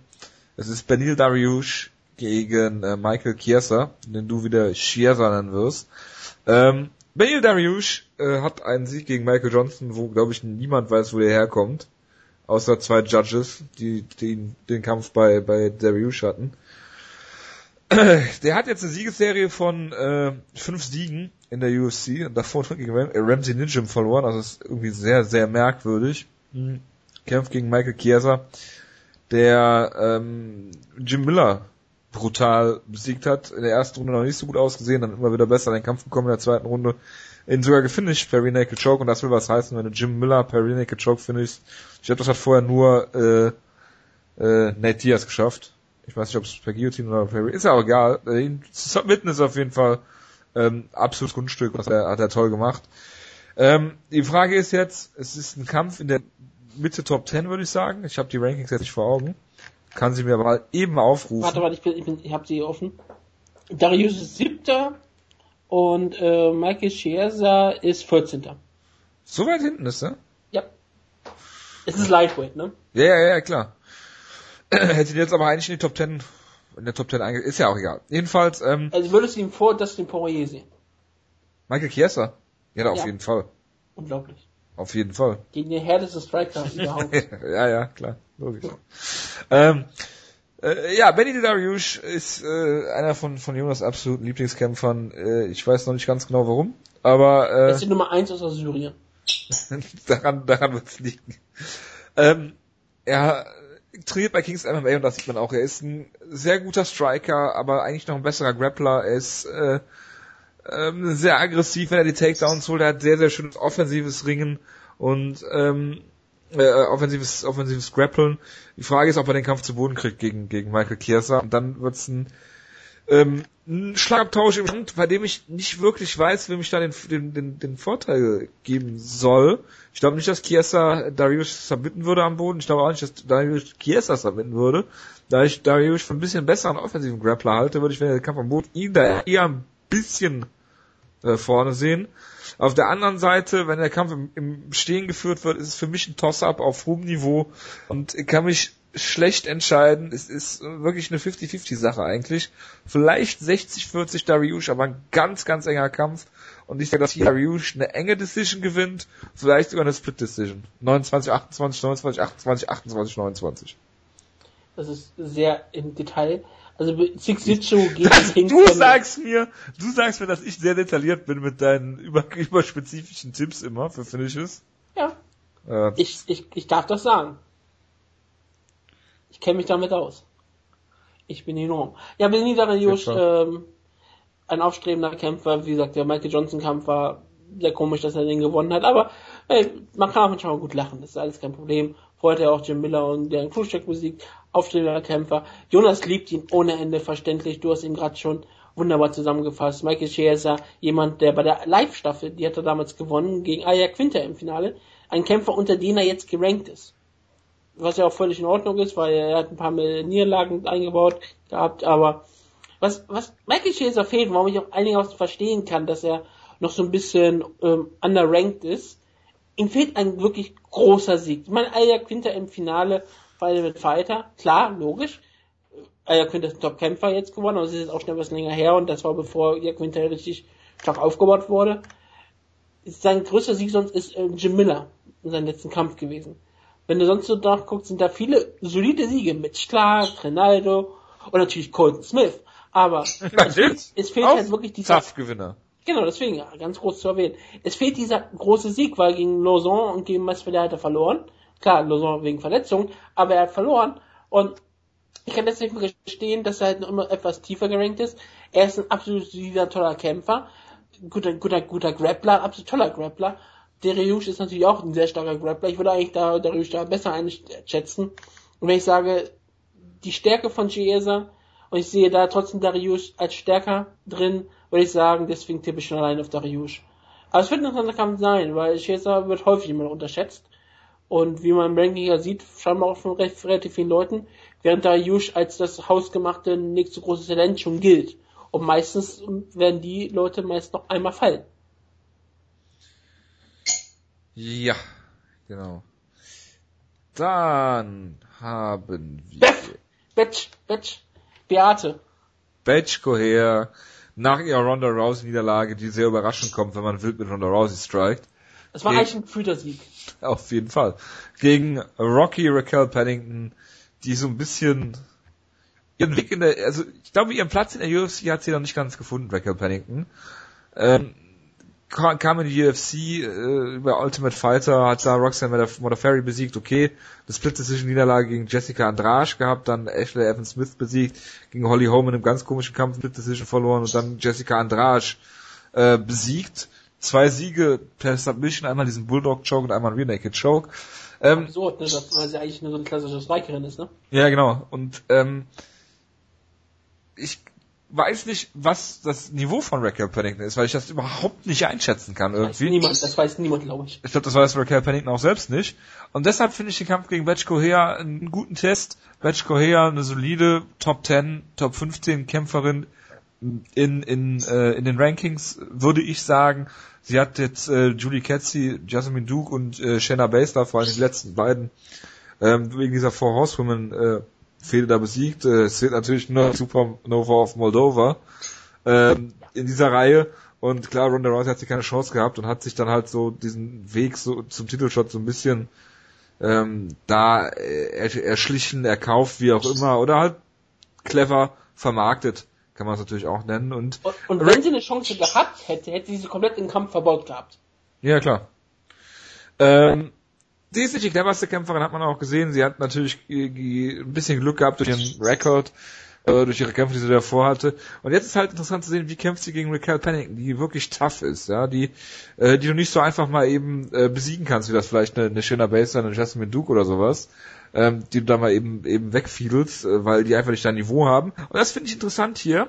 Und ich glaube, Badge Coher ist, glaube ich, die Favoritin in dem Kampf, aber ich ich glaube hier an den, an den Außenseiter-Tipp, weil äh, wenn Batch Coher hier ähm, so eine Leistung zeigt gegen Ronda Rousey, wo sie sehr emotional ist, ähm, dann glaube ich, dass Raquel Pennington, äh, weil sie, weil sie einfach größer ist, auch die ihre Reichweite nutzen kann. Ähm, ich glaube nicht, dass der Kampf zu Boden geht und ich glaube, dass sie Batch Coher hier technisch outstriken könnte. Ja, wie gesagt, du hast schon eine klare Sache gesagt. Wir wissen alle nicht, was Raquel Pennington 1 wirklich kann. Sie hat diesen wunderbaren Sieg gegen Jessica Andrade gezeigt und davor haben wir ja immer wieder Holly Holmes Sieg über ähm, Pennington angeführt, darüber zu sagen, wie schwach die Karriere eigentlich von Holly Holm bisher in der UFC war, weil sie sagte, sie hat nur eine Split gegen Raquel Pennington geholt. Das war immer so dieses eine Beispiel, diese, diese, das langweilige Debütkampf von Holly Holm. Und vielleicht war es auch so, vielleicht war Raquel Pennington einfach wirklich richtig gut. Und das hat alle Leute dann überrascht und sie hat seitdem auch einen Sieg gefeiert. Und ja, wir werden sehen, weil Beth Correa hat sie natürlich den Title Shot damals sehr komisch erarbeitet, wie gesagt, durch die tolle Fehde, aber ob sie eigentlich das Niveau hat, war immer, war immer die große Frage. Und jetzt ist für Raquel Pennington die riesengroße Chance. Halsrecords sind bei den Frauen relativ egal, weil wegen der ganz frühen Geschichten also sowas, dass sie viele Kämpfe annehmen mussten, wo sie nicht kämpfen, wo es egal, wo sie nicht groß vorbereitet den waren. Kampfrekord von Batch, waren. genau, den Kampfrekord von Batch Coher, wenn ich kurz unterbrechen darf, kann man ungefähr mit dem Jason Rudd vergleichen in der Relevanz. Ja, weil viele Kämpfe waren irgendwo in Brasilien gegen unbekannte Gegnerin und dann auch die in der UFC. Sie hat, glaube ich, nicht eine Kämpferin besiegt, die gerankt war oder so. Ja. Ich weiß gar nicht, ob Jenna Baster damals gerankt war. Ich vermute eher nicht. Und ähm, Raquel Pennington hat eine lange Karriere hinter sich und wie gesagt, sie hat auch gegen absolute Top-Kämpferin schon gegen Ketzegano gekämpft gegen, äh, wie gesagt, gegen Andrade hat sie kämpfen müssen. Der eine hat sie da sogar gewonnen. Und gegen Holly Holm hat sie gekämpft. Also, ja, sie hat auch noch Nieder gegen Jessica Rakosi. Das ist natürlich schrecklich, aber so ist mir lang passiert. Und Jessica Rakosi. Aber es war auch, ein, es war aber auch, wie gesagt, ein Kampf bei Ultimate Fighter. Das ist CT, da, da sind Hast die Regeln ja immer so ein bisschen anders. Da sind Kämpferinnen immer anders, aber was auch immer. Raquel Pennington ist unangenehm und ich glaub, hoffe, dass sie hier vielleicht mehr ihr Niveau zeigt. Beth Correa ist, ist eine der besten Kämpferinnen überhaupt. Ich meine, das ist ganz klar. Sie ist ja immer auch die gefühlte Siegerin des Ronda Rousey Kampfes. Sie wird einen großen Hype machen. Sie, sie wird hier ähm, riesengroß gefeiert werden als, als eine Kriegerin des Oktagons. Was? Das haben auf jeden Fall viele Leute gesehen. Ja klar. Und deswegen äh, wird sie hier. Ich, ich, ich würde auf, ich, ich würde auch nicht. Ah ja, ich bin eigentlich fast lange auch bei und sage, Raquel Pennington kann sich hier vielleicht irgendwie den Kampf holen. Vielleicht eine Decision eher als ein K.O. oder ein Submission, aber ich glaube, dass Raquel Pennington hier doch Leute überraschen würde. Ich sage auch, Raquel Pennington gewinnt den Kampf. Ich denke auch. Ich, ich bin mit dir. Ich habe mal eine Frage. Ja. Warum ist Court McGee gegen Santiago Ponzinibbio auf der Fox Freedom Card? Weil Ponzinibbio ein promoteter Kämpfer ist. Ponzinibbio? Achso, okay. Ich dachte, weil Court McGee äh, eine, eine Geschichte hinter sich hat, wie nur Court McGee sie hinter sich haben kann.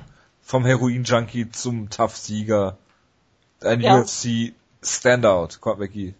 Und Nächster jemand, der mit Kampf. Chuck Liddell trainierte früher mal. Genau, unter John Hackelman immer noch in Utah. Es ist, es Ja, und John Hackelman trainiert ja auch Lover Texera.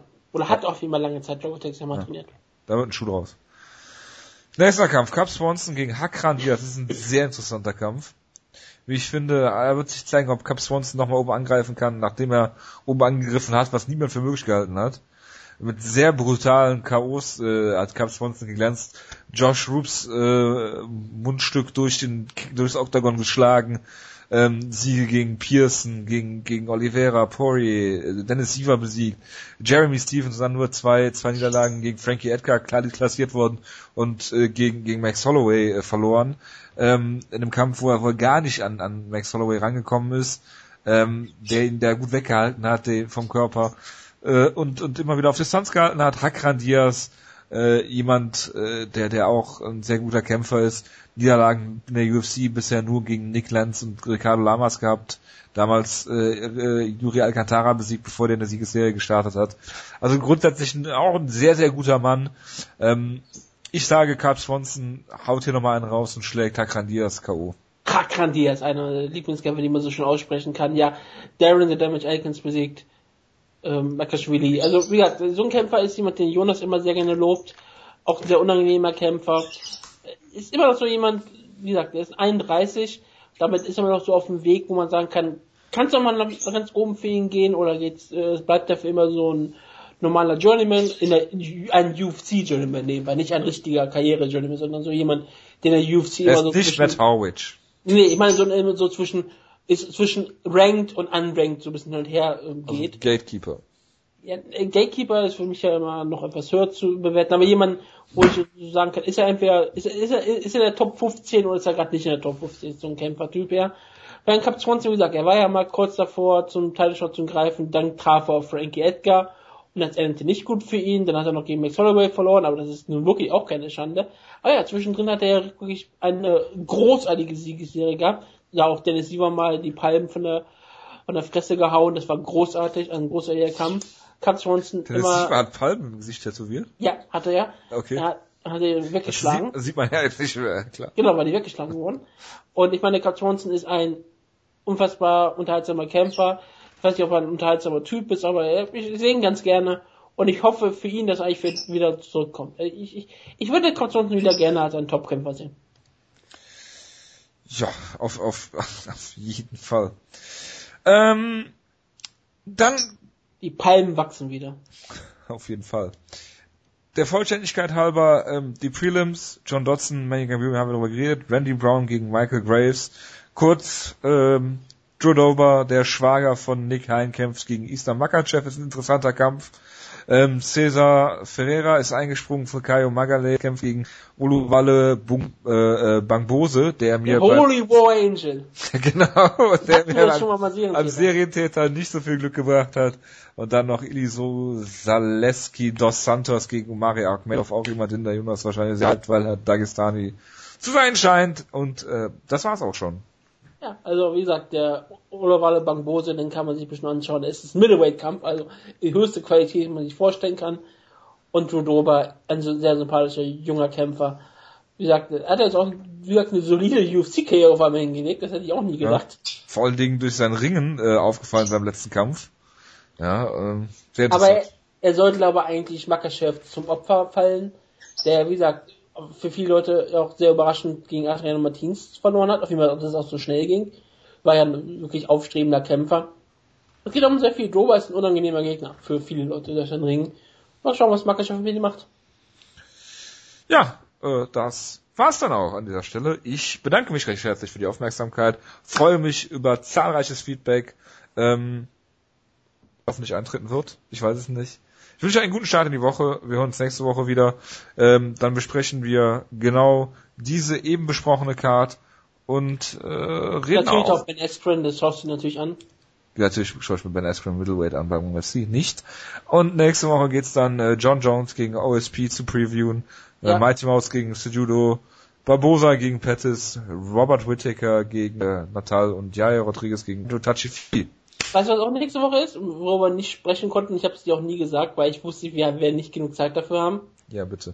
Das ist eine Ryzen Show nebenbei am Sonntag. Am Sonntag schon. Nächsten Sonntag, ja. Aber wir, wir, wir können, ich konnte kein Preview dazu machen, weil ich heute kein, weil wir keine Zeit dafür werden heute. Ja, hab- also willst du auch noch nicht noch kurz was zu Rampage gegen Ishii sagen, der auf meinem Zettel stand? Das, der ist, bei, das ist ja bei Bellator. Aber Ach so, ja, wir stimmt. haben ja häufig über die. Rising Card geredet. Wir haben den Main Event Fujita gegen Prosaska. Man hat den, äh, man hat Wanderlei Silva und Tamura gegen ähm, Sakuraba und Toko im Co-Main Event. Man hat eine relativ absurde Karte. Wir werden über die Karte nächste Woche reden, darüber kommst du nicht drüber hinweg, das wird passieren. Ja, ich freue mich. Aber ähm, ich konnte kein, wir konnten dieses Mal einfach kein Preview machen. Das war von der Zeit her nicht möglich. Das macht ja nichts. Und ich wollte es dir wirklich nicht irgendwie. Ich wollte nicht, dass du die Sendung kürzer machen musst, damit ich kurz über Rising Das ist so nett von dir. Ja. Bis dahin, nächste Woche. Wir hören uns wieder in alter Frische. Ich freue mich drauf. Macht's gut. Mit einem Gabby Garcia Review. Ja, auf jeden Fall. Bis dann. Äh, ciao, ciao.